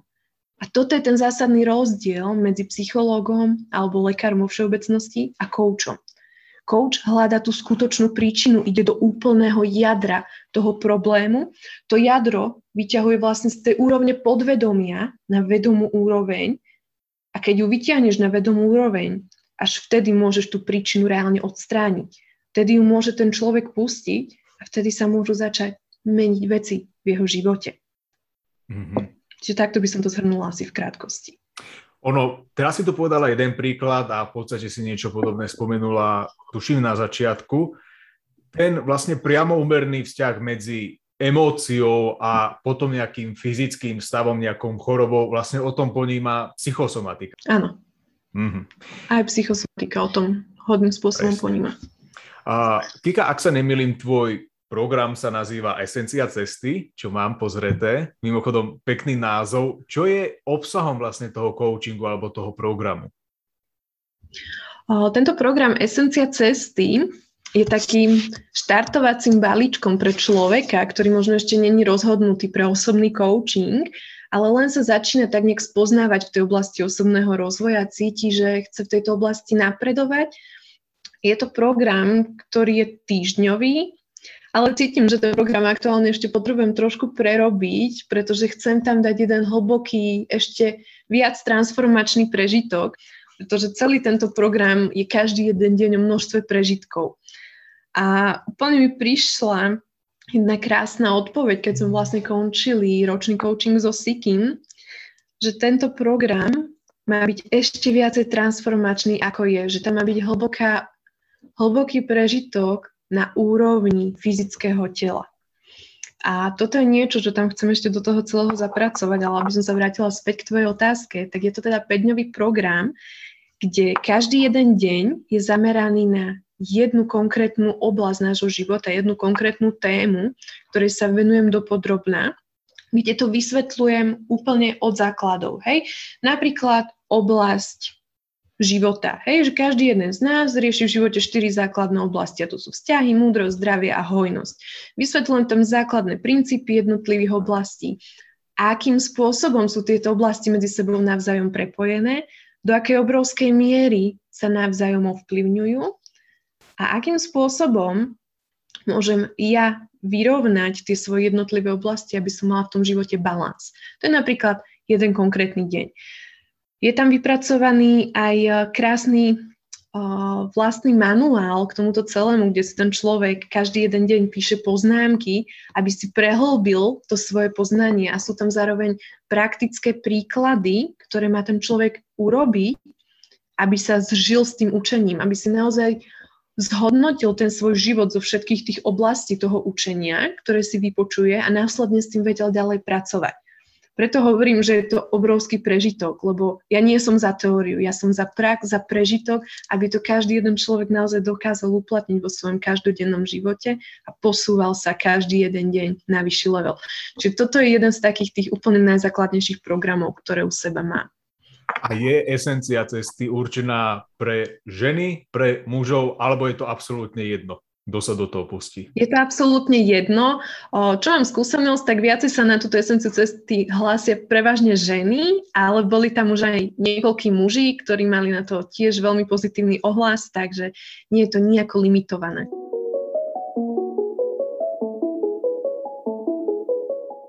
Potom tu máme vec, ktorú si spomínala hneď na úvode v rámci toho príbehu. Je to v podstate veľmi dôležitá zložka, záver toho príbehu a to je vlastne odpustenie.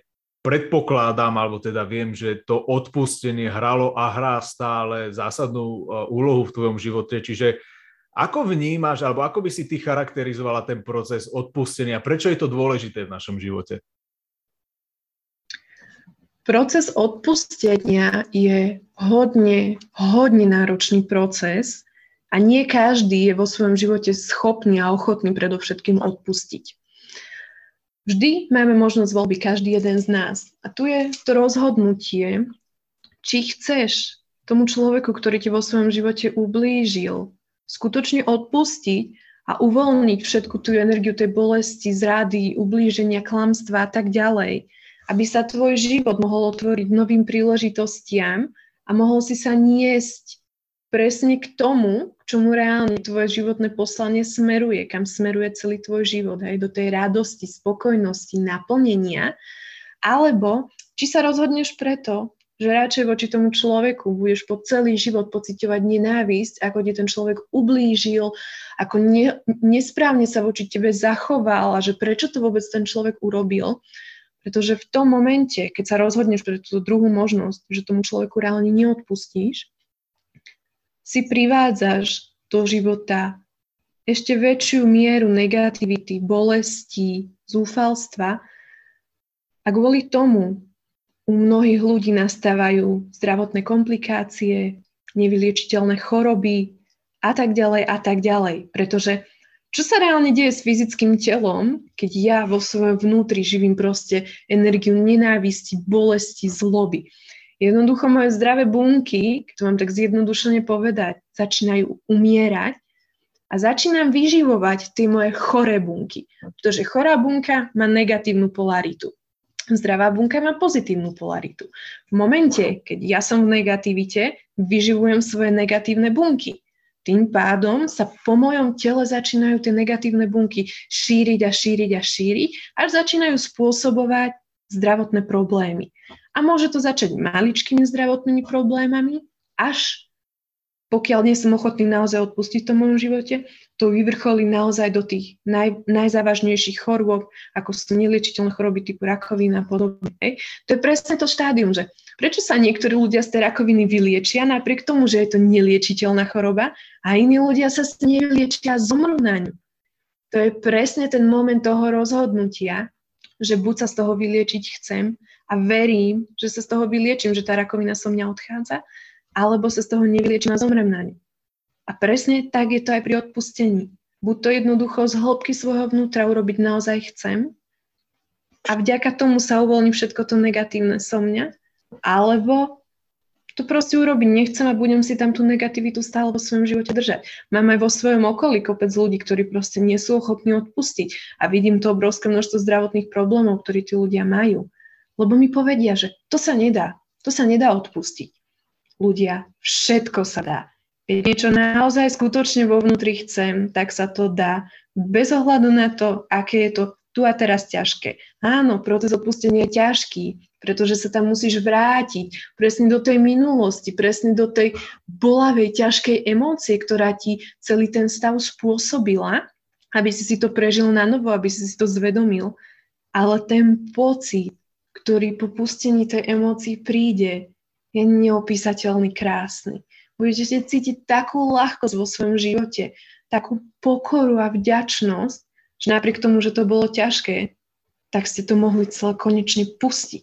A to je ten zásadný moment vášho života.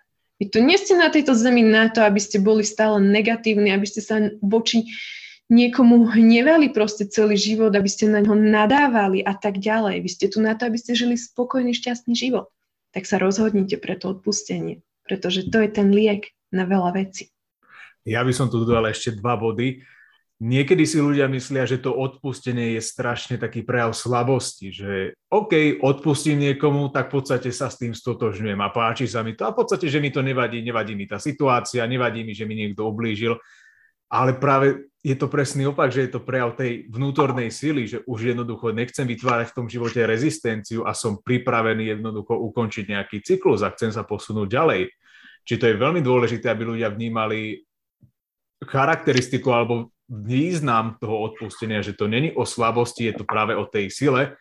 A druhá vec, jedna vec je odpustiť druhým ľuďom, ale niekedy zabúdame odpustiť sebe samému. Jednoznačne, s tým môžem absolútne súhlasiť, že veľakrát fakt odpustíme iným ľuďom, ale sami seba popri tom ďalej vnútorne bičujeme. A preto ten najdôležitejší človek nášho života sme vždy len a len my sami, pretože z nás v našom živote vychádza naozaj kompletne všetko. Celá naša fyzická realita, čo je možno teraz pre mnoho ľudí, ktorí to počúvajú, neuchopiteľné, ale je to naozaj faktom, že všetko, čo sa deje v našom živote, vychádza z nás samých, z našich myšlienok, z našich pocitov a z toho, ako sa reálne správame k sebe sami. Ja by som ešte k tomu odpusteniu doplnila, o, krásne si mi na to nahral, že veľa ľudí odpúšťa provizorne. To znamená, že si myslia, že tomu človeku odpustili, ale v skutočnosti tam je hĺbke vo vnútri tomu človeku absolútne neodpustili. A jednoduchý spôsob, ako môžete zistiť, že či ste niekomu naozaj odpustili, alebo či je to len to provizorné odpustenie, je, že akú emóciu vo vás vyvolá tá situácia, ktoré vám ten človek ublížil, keď si na ňu spomeniete. Pretože ak, ak to vo vás znovu oživí tie pocity bolesti toho, ako sa ten človek vo, voči vám zachoval, tak ste mu neodpustili. Pretože ja dnes, keď som rozprávala ten svoj príbeh, mne sa v žiadnom prípade nevyvolali žiadne negatívne pocity s tým súvisiace, pretože viem, že tá moja emócia je úplne spracovaná, že tomu môjmu ex-manželovi som naozaj zo srdca a úprimne odpustila. Nie tam nič potlačené, je to čisté. Ale ak ty si myslíš, že si niekomu odpustil na vono, a keď si na tú situáciu spomenieš že máš tam presne tú nervozitu, tú bolesť, to zúfalstvo, strach, smutok a všetky tie negatívne emócie, tak to odpustenie tam reálne neprebehlo. A ono to bolo strašne aj cítiť a počuť, že si reálne mu odpustila, že nebolo to žiadne na silu, hej, že aby, aby to pekne vyzeralo, alebo aby to pekne znelo v rámci toho príbehu. A presne, ak si hovorila o tých emóciách, ja si myslím, že emócie sú strašne zaujímavé a krásne v tom, že ich jednoducho neoklameš. Že proste tie emócie ti vždy ukážu, že ako sa veci majú a ukážu ti, že proste v akom reálne štádiu si. Jednoznačne. Emócie sú vždy maximálne pravdivé. To je jedno také krásne cvičenie, keď sú ľudia nie sú istí s tou svojou pravdivosťou voči sebe samému, tak ja to hovorím, že postav sa pred zrkadlo a to, v čom sa cítiš neistý, si povedz nahlas oproti tomu zrkadlu a vnímaj presne tie pocity, ktoré ti to vyvolá. Napríklad úplne najjednoduchší spôsob pri seba láske. Hej, či, ako zistiť, či sa mám skutočne rád seba samého. Pozriem sa proste do zrkadla a poviem si, milujem sa, alebo mám sa rád, ľúbim sa. Aké pocity to vo mne vyvoláva? Som s tým vo vnútri stotožnený? Alebo je tam proste to, že Kriste, že a ďalej ja sa nemám fakt vo vnútri rád, lebo ten váš vnútorný hlas vám vždy povie pravdu. To zrkadlo vždy hovorí pravdu, ono nikdy neklame. Jediný, kto klame, ste vy sami voči sebe pokiaľ si niečo nechcete priznať. A áno, ja rozumiem tomu, že je veľakrát ťažké si priznať tú emóciu a ten pocit, že niečo nie je tak, ako sme si dlho mysleli. Ale keď si to skutočne priznáte, tak sa vám uľaví. Pretože vtedy zažijete ten pocit pravdivosti voči sebe samému. A to je jeden z tých najkrajších pocitov, aký voči sebe môžete zažiť. Hmm. Kika, ja som sa pred chvíľkou tak trošku pousmial, lebo si spomenula sebalásku a presne sebaláska je nejaká ďalšia téma alebo otázka, na ktorú chcem nadviazať. A, takže úplne dobrá synchronizácia. Čo sa týka sebalásky, tak niekedy majú možno, že ľudia pocit, že sebaláska je automaticky nejaká téma, ktorú musia riešiť stále len ženy. Ja si myslím, že obrovský nedostatok sebalásky majú často aj muži. Len s tým rozdielom, že u nich sa ten nedostatok sebalásky profilizuje trošku, trošku inak. Čiže prečo je budovanie sebalásky dôležité pre nás, bez ohľadu na to, či sa jedná o mužov alebo ženy? Budovanie seba lásky je tá najdôležitejšia vec, ktorú potrebuje mať každý jeden z nás. Tak ako som pred chvíľočkou spomínala, že všetko v našom živote vychádza z nás samých, celá tá naša realita vychádza z nás samých a to, akú lásku prejavujeme voči sebe samým, tak takú lásku môžeme reálne skutočne odovzdať iným ľuďom. Veľa ľudí si myslí, že keď milujú niekoho iného, tak vlastne nemusia milovať samých seba.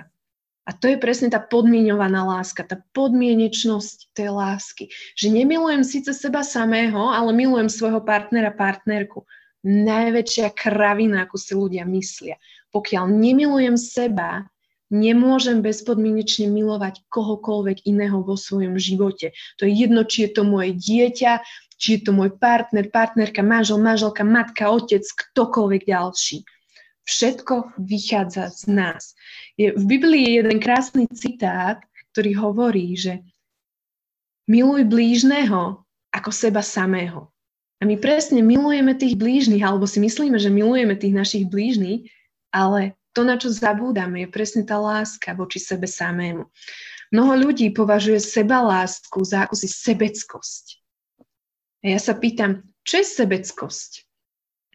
Keď viem, že mám milovať svojho blížneho rovnako ako seba samého a seba nemilujem a myslím si, že milujem blížneho, tak čo je potom sebeckosť? Veď som sebecký voči tomu inému, že si myslím, že ho vlastne milujem, keď ho v skutočnosti nemilujem, pokiaľ nemilujem seba samého.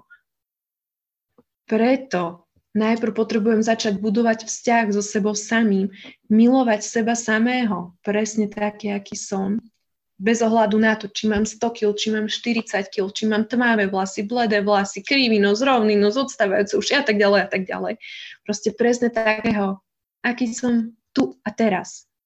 Veľa ľudí si myslí, že sa bude mať radšej, keď, ja neviem, schudnú 20 kg, keď priberú, keď si dajú upraviť odstávajúce uši alebo krivý nos, keď si niekto napícha pery a tak ďalej a tak ďalej. A keď sa táto situácia stane, že si proste tú danú konkrétnu vec dajú upraviť, tak drvivá väčšina tých ľudí zistí, že aha, veď vlastne to k tej mojej sebeláske absolútne nepomohlo. A to je ten zásadný moment. Nie zmenený človek, nie úprava seba samého, ale presne taký, aký som. Som mala dokonca jednu klientku, ktorá tiež prišla ku mne na coaching s tým, že ona sa proste nemá rada a bude sa mať rada, keď schudne, ja neviem, 20-30 kg, keď sa dostane proste na tú svoju vysnívanú váhu. Ja som sa len tak pousmiala, hovorím si, že moja zlata, ty ani nevieš, že sa budeš mať rada presne taká, aká si, keď náš coaching skončíme. A presne tak to aj bolo. Ona krásne v tom celom tom našom procese pochopila, že ona sa má skutočne radu, presne takú, aká je. Presne s tými kilami, ktoré teraz má. Pretože my sa nemáme radi najčastejšie kvôli tomu, že sa snažíme zapadnúť do spoločnosti a snažíme sa prispôsobiť očakávaniam iných ľudí. Ako máme vyzerať, ako sa máme správať, ako sa máme obliekať, ako máme vystupovať na verejnosti a tak ďalej a tak ďalej.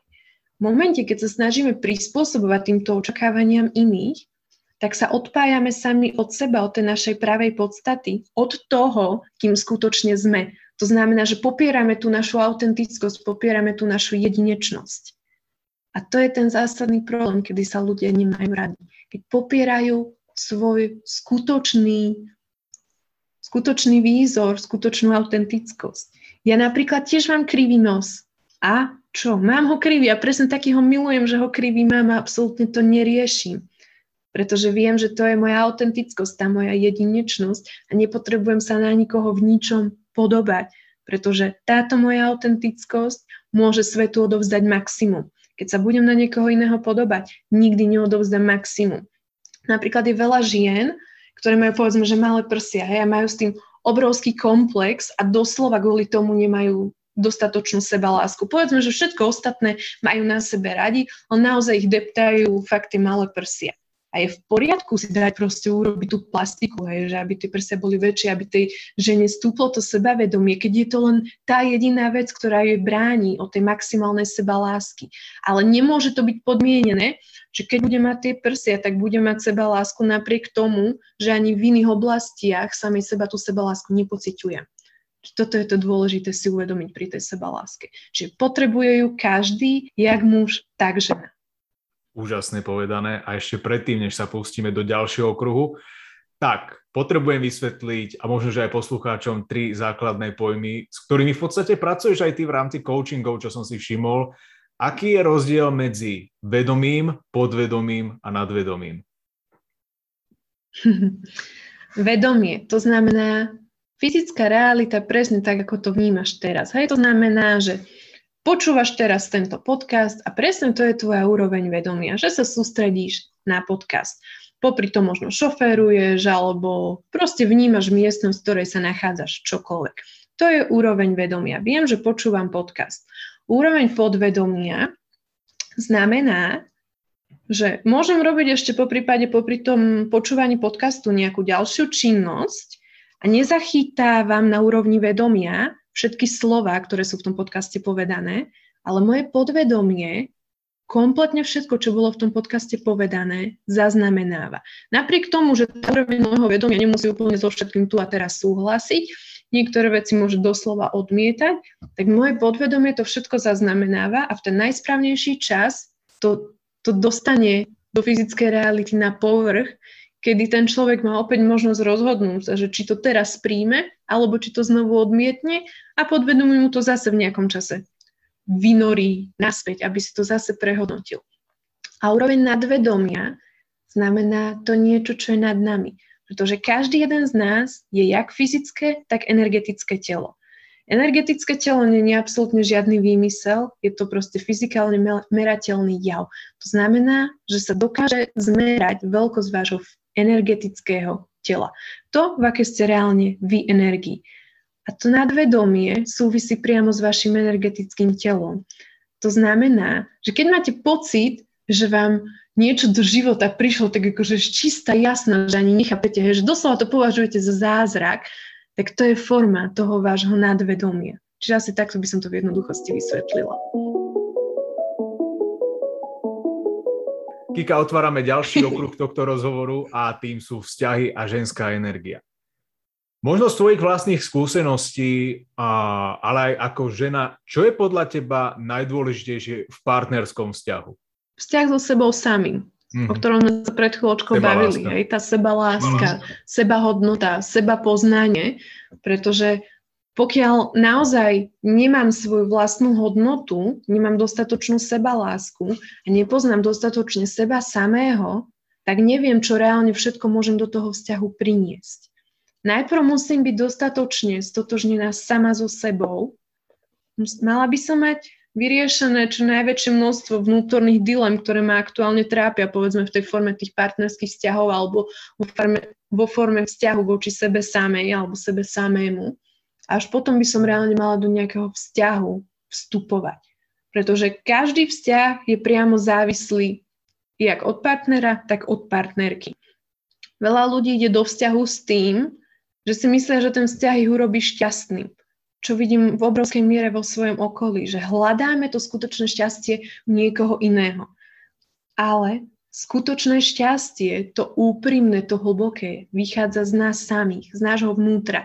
A vo veľa ľuďoch, ja viem, ktorí budú teraz tento podcast počúvať, a to bude byť, že to je sprosto, že to šťastie nevychádza len z nás, ale to skutočné úprimné šťastie naozaj vychádza z hĺbky nášho vnútra. Ja si dodnes pamätám moment, kedy som prvýkrát zažila svoje skutočné vnútorné šťastie, napriek tomu, že som vtedy bola sama, nemala som žiadneho partnera, a proste bola som presne v tom období všetkých tých zmien, ktoré sa mi v živote diali. Ja som bola, bola som tedy vonku v prírode, bola som sa prechádzať so psom a zrazu prišlo na mňa obrovské precitnutie, že vlastne som absolútne šťastná presne v tom stave, v akom teraz som, bez ohľadu na to, či toho partnera mám alebo nemám. Som spokojná, šťastná sama so sebou. Presne taká, aká teraz, v tomto momente, v tom dokonalom prítomnom okamihu som. Čom si potom myslíš, že robia možno muži chybu v rámci partnerskom vzťahu? Či je tam opäť hrá nejaká úloha typu sebaláska, alebo tam vidíš niečo iné? Ono to není, zase, není to o tej chybe, hej, že v čom robíme chyby, hej, je to zase len tá naša úroveň seba poznania, ale ono častokrát je tam práve to nepochopenie, hej, tej ženskej versus tej mužskej energie. My ženy sme proste úplne energické stvorenia a my sa rádi proste veľa rozprávame častokrát a máme na tých chlapov množstvo očakávaní. A veľakrát si v hlave niečo myslíme, čo očakávame, že ten chlap urobí. Ale ten chlap je proste v tej jeho mužskej racionálnej energii a Siki hovoril k tomu krásny príbeh aj na Power Woman Day, že žena vlastne očakáva, že muž vyloží práčku, alebo práčku, umývačku, to tuším hovoril, že, muž vyloží umývačku predtým, ako žena príde domov. A vlastne tá žena to od neho očakáva, ale bez toho, aby mu to reálne fyzicky povedala, že urob to a to, kým prídem domov, pretože potom sa tomu musím venovať ja, tým pádom mi to uberá ďalšie množstvo energie, nemôžem sa venovať tebe a vyvoláva to vo mne pocity nervozity a bla bla bla bla, všetky tie stavy okolo toho. A žena príde domov, tá umývačka není vyložená a proste je presne nasratá, že prečo tú umývačku nevyložil, lebo veď ona mala očakávanie, že tú umývačku vyloží. A ten chudák chlap je tam presne v tej role doslova, že obete tej ženy, kedy vlastne nevie, že niečo urobil zle, lebo mu tá žena ani nič nepovedala, že to má urobiť, len to od neho očakávala. A on je vlastne sám z toho zdeprimovaný. A toto je častokrát, čo robíme chybu my ženy práve že niečo očakávame od tých partnerov a na oplátku to není naplnené. Druhá vec je, že vám chlapom treba všetko fakt, že neskutočne veľakrát opakovať. A ja som bola tiež jeden príklad z toho, že ma išlo z toho doslova rozdrapiť, keď mám niečo opakovať 3-4 krát. Ja som není ten typ, ja proste poviem raz a potom si to urobím sama, pokiaľ sa to nestane. Čiže toto je zase to, že snažte sa vy chlapi načúvať viacej tým ženám. Ja viem, že nemáte až také silne rozvinuté niektoré inštinkty, ako majú ženy, hej, ten šiestý zmysel hlavne, ale ten šiestý zmysel je vlastne intuícia, len chlapi s ňou nepracujú na toľko, jak ženy. A skúste tie ženy viacej počúvať. Reálne, keď tá žena niečo chce a odôvodním vám, že prečo to chce, tak to pre tú ženu urobte bez toho, aby vám to musela 5-6 krát zopakovať. Hej? Keď vám povie, že treba vymeniť žiarovku, lebo už nesvieti, tak proste vymente tú žiarovku alebo čokoľvek keď sa tá žena cíti na prd a vidíte, že proste prišla domov vyčerpaná z práce a že je unavená, nechce sa jej nič, tak jej objednajte, keď tak večeru, ak neviete variť. Po prípade je niečo úplne jednoduché uvárte. Tá žena ocení aj to málo v úvodzovkách, čo pre ňu urobíte, pretože pre ňu to v tom momente bude znamenať veľmi veľa. Pre ženy sú dôležité práve tie maličkosti, tá krásna pozornosť, ktorú môžete tej žene dať ako chlapi. Proste to málo, čo pre ňu môžete urobiť, v tom zmysle, že naozaj urobíte nejakú večeru alebo že niečo objednáte, že ju zoberete len tak niekam na prechádzku alebo že ju zoberete raz za čas na rande, aby ste si keď už sú to tie dlhodobé vzťahy, aby ste si oživili tie krásne spomienky, keď to bolo v tých začiatoch, keď prekvítala úplne tá láska. Nech tá láska prekvíta celý život. Celý život na tom pracujete. Toto je to, čo by som odkázala chlapom. Páni, dúfam, že si robíte poznámky, ja si ich robím a aj si ich robiť budem, keď budem strihať podcast. a ešte by som možno, že tak nejako, mm, skúsme tak nejako sformulovať, že ako vyzerá zdravá ženská energia. Čím sa vyznačuje? Hm. Najkrajšia vec, čím sa vyznačuje čistá ženská energia, keď sa pozrieš na ženu, a doslova vidíš, ako s nej tá energia srší. Že je proste naozaj vysmiatá, spokojná, že s nej ty sám, keď sa postavíš pri tú ženu, úplne nasávaš tú radosť, ten pokoj, tú čistotu, tú lásku a všetky tie krásne pocity. Pretože žena v dokonalej ženskej energii sa proste doslova, že rozdáva všade, kam príde. To jednoducho cítiš. Ono sa to nedá ani že definovať, ale úplne, že povedať, že aká tá žena je. Je to proste tá práva žena, tak ako si ju chlapi skutočne predstavujú. Presne tá žena ich života, hej? Alebo proste žena z ktorej ti doslova, že padne sánka, keď sa na ňu pozrieš. A to nemusí byť ani, že je to, povedzme, že tvoj typ ženy, ktoré sa ti páči, ale proste ťa ohúri presne tá je jedinečnosť, tá je vnútorná krása, ktorá si tu slova vyžaruje na povrch. To sú presne jak tie scénky z takých tých hollywoodských filmov, že zrazu sa všetko spomalí a zrazu jednoducho cítiš, že, že je tam niečo, že tá osoba s tebou jednoducho rezonuje. Presne tak. Toto si úplne perfektne vystihol. Hollywoodský film a keď prichádza tá hviezda na pódium alebo schádza dole po schodoch. Dokonca ešte nevesty, vieš, že keď sa prvý Áno, majú ten first look a schádzajú častokrát po tých schodoch, tak presne to je ten moment, keď hmm. si povieš, že wow. Kika, a keď si tu nejako porovnávala mužskú, ženskú energiu, respektíve keď si nejako vyzdvihovala, že čo možno chýba nám, mužom, hovorila si o intuícii, opäť raz nadviažem, lebo to je moja ďalšia otázka. Um, akú rolu v podstate v tvojom živote alebo v živote ženy zohráva intuícia? Ako sa prejavuje? Ako s ňou treba pracovať? Intuícia v mojom živote zastáva fakt, že obrovskú rolu a hrá obrovskú rolu môjho života, pretože som sa naučila, aké dôležité je ten svoj vnútorný hlas naozaj počúvať, pretože častokrát vie viacej, než vie tá naša vedomá mysel. Pretože vedomá mysel ťa dostane len do bodu, ktorý má reálne naučený na základe tých skúseností, ktoré si vedomá mysel prežila. Ale intuícia je proste to naše nadvedomie to niečo, čo vie ďaleko viacej, než vie tá naša vedomá mysel. A preto sa podľa nej rozhodujem. Častokrát sa dostanem do situácií, keď mi hlava hovorí nie, ale vnútro mi hovorí áno. Krásny príbeh som mala so šatami na Power Woman Day. Ty si ten príbeh už počula, ale poviem ho iba tak v krátkosti, že som si bola proste po troch rokoch kúpiť nejaké nové oblečenia. Mala som presne vytipované kúsky, ktoré si chcem kúpiť. Čiže som sa nezameriavala na nič ďalšie. Mala som už skoro všetko kúpené, bola som v poslednom obchode a ak som si tak prechádzala regále, tak mi oči brutálne padli na jedny také krásne čierno-zlaté šaty. A moje vnútro, že ježiš, tie sú krásne, tie si kúp.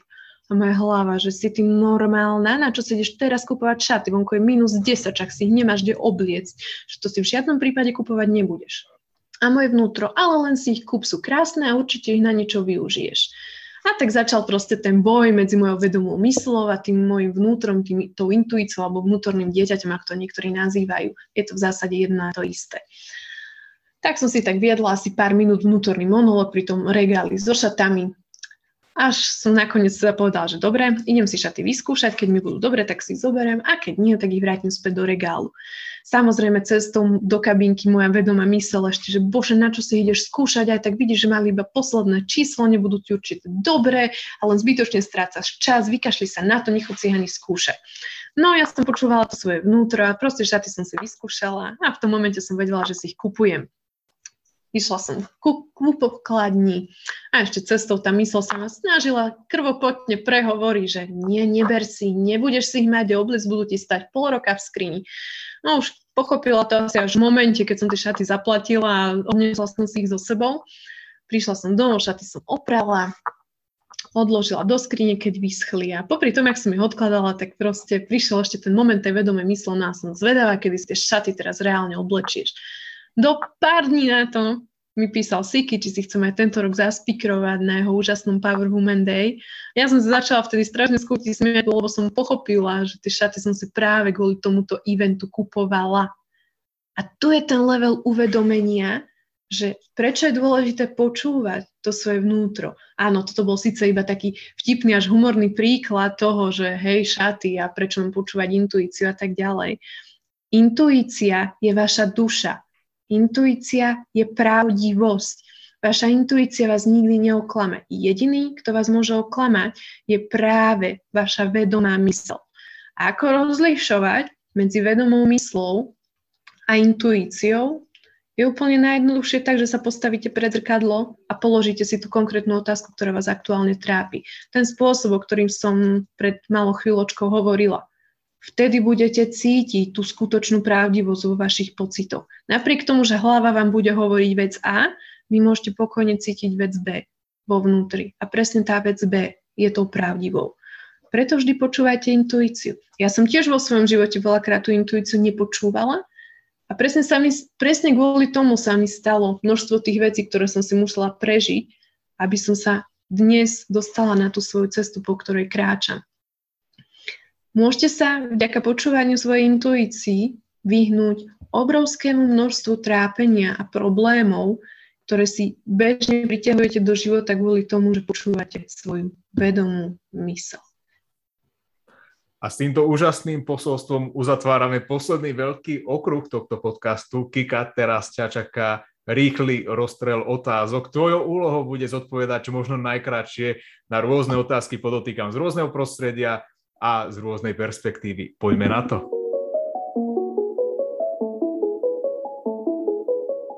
Čiže Kika, vítaj pri rýchlom kole otázok. Prvá otázka. Tvoja najobľúbenejšia farba?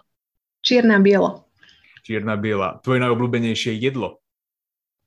Nemám. Aké si znamenie? Blíženec. Čo ti ako prvé napadne pri pojme esencia cesty? Prežitok. Leto alebo zima? Leto. Čo ťa dokáže naštvať? Nepravdivosť. A posledná otázka, obľúbená spomienka z detstva. Obľúbená spomienka z detstva. Fú, no počkaj. A už viem. Keď pamätám si ako decka, ja som vyrastala v obklopení mojich štyroch bratrancov a ja som presne stredné dieťa medzi nimi. A my sme sa veľmi, ale veľmi často hrávali na potoku u nás pri dome. Vždy, keď tiekol a my sme tam stávali priehrady a úplne sme sa vždy proste v gumakoch magali v tom potoku, tam sme kopali priehrady, všetko možné a toto je jedna z mojich takých najčastnejších spomínok na detstvo. Tá bezstarostnosť, že som v absolútnom spojení s prírodou, vlastne robím si, čo chcem. Hrám sa s vodou, hrám sa s blatom, čiže asi toto. Taký ten prítomný okamih. Presne, ten dokonalý prítomný okamih. Ika, posledná otázka, s ktorou uzatvoríme tento podcast a dnešný úžasný rozhovor. Aké máš posolstvo alebo odkaz pre každého, kto si vypočuje tento rozhovor? Moje posolstvo pre každého, kto si tento rozhovor vypočuje, znie takto. Si dokonalý, si dokonalá vo svojej jedinečnosti, vo svojej autentickosti. Tá sila, ktorá sa v tebe skrýva, má neopísateľne veľké rozmery a vo svojom živote môžeš dokázať naozaj čokoľvek, čo mu vo svojom vnútri skutočne uveríš a budeš to považovať za pravdivé pre seba. Tvoja pravdivosť zmení celú tvoju fyzickú realitu. Ver v seba, ver svojej schopnosti, bez ohľadu na to, aké je to možno teraz ťažké. Jedného dňa vyjde to slnko jedného dňa si budeš vďačný alebo vďačná za to, že si sa na tú cestu vydal a že si to všetko zvládol, pretože tam niekde ťa čaká ten tvoj vysnívaný život. Tak sa preň vyber. Kika, absolútne úžasné, ďakujem. A týmto uzatvárame dnešnú epizódu, dnešný podcast. Naozaj ti ďakujem za to, že si vyrozprávala svoj príbeh, že si bola súčasťou tohto podcastu. Bolo to neskutočné, v dobrom slova zmysle samozrejme. Ja ti držím naozaj palce, či už v rámci coachingov, v súkromnom živote, v hociakej inej oblasti, lebo si to naozaj zaslúžiš a držím ti palce a ďakujem ešte raz.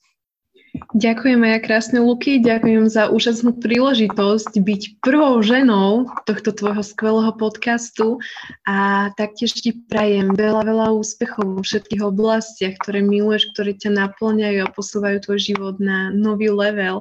A verím, že toto nie je náš posledný podcast a že ešte nás čaká spolu krásna ďalšia cesta. Takže ďakujem ešte raz a ďakujem každému poslucháčovi za vypočutie si tohto podcastu. Verím, že každý si v ňom nájde presne to, čo teraz potrebuje počuť.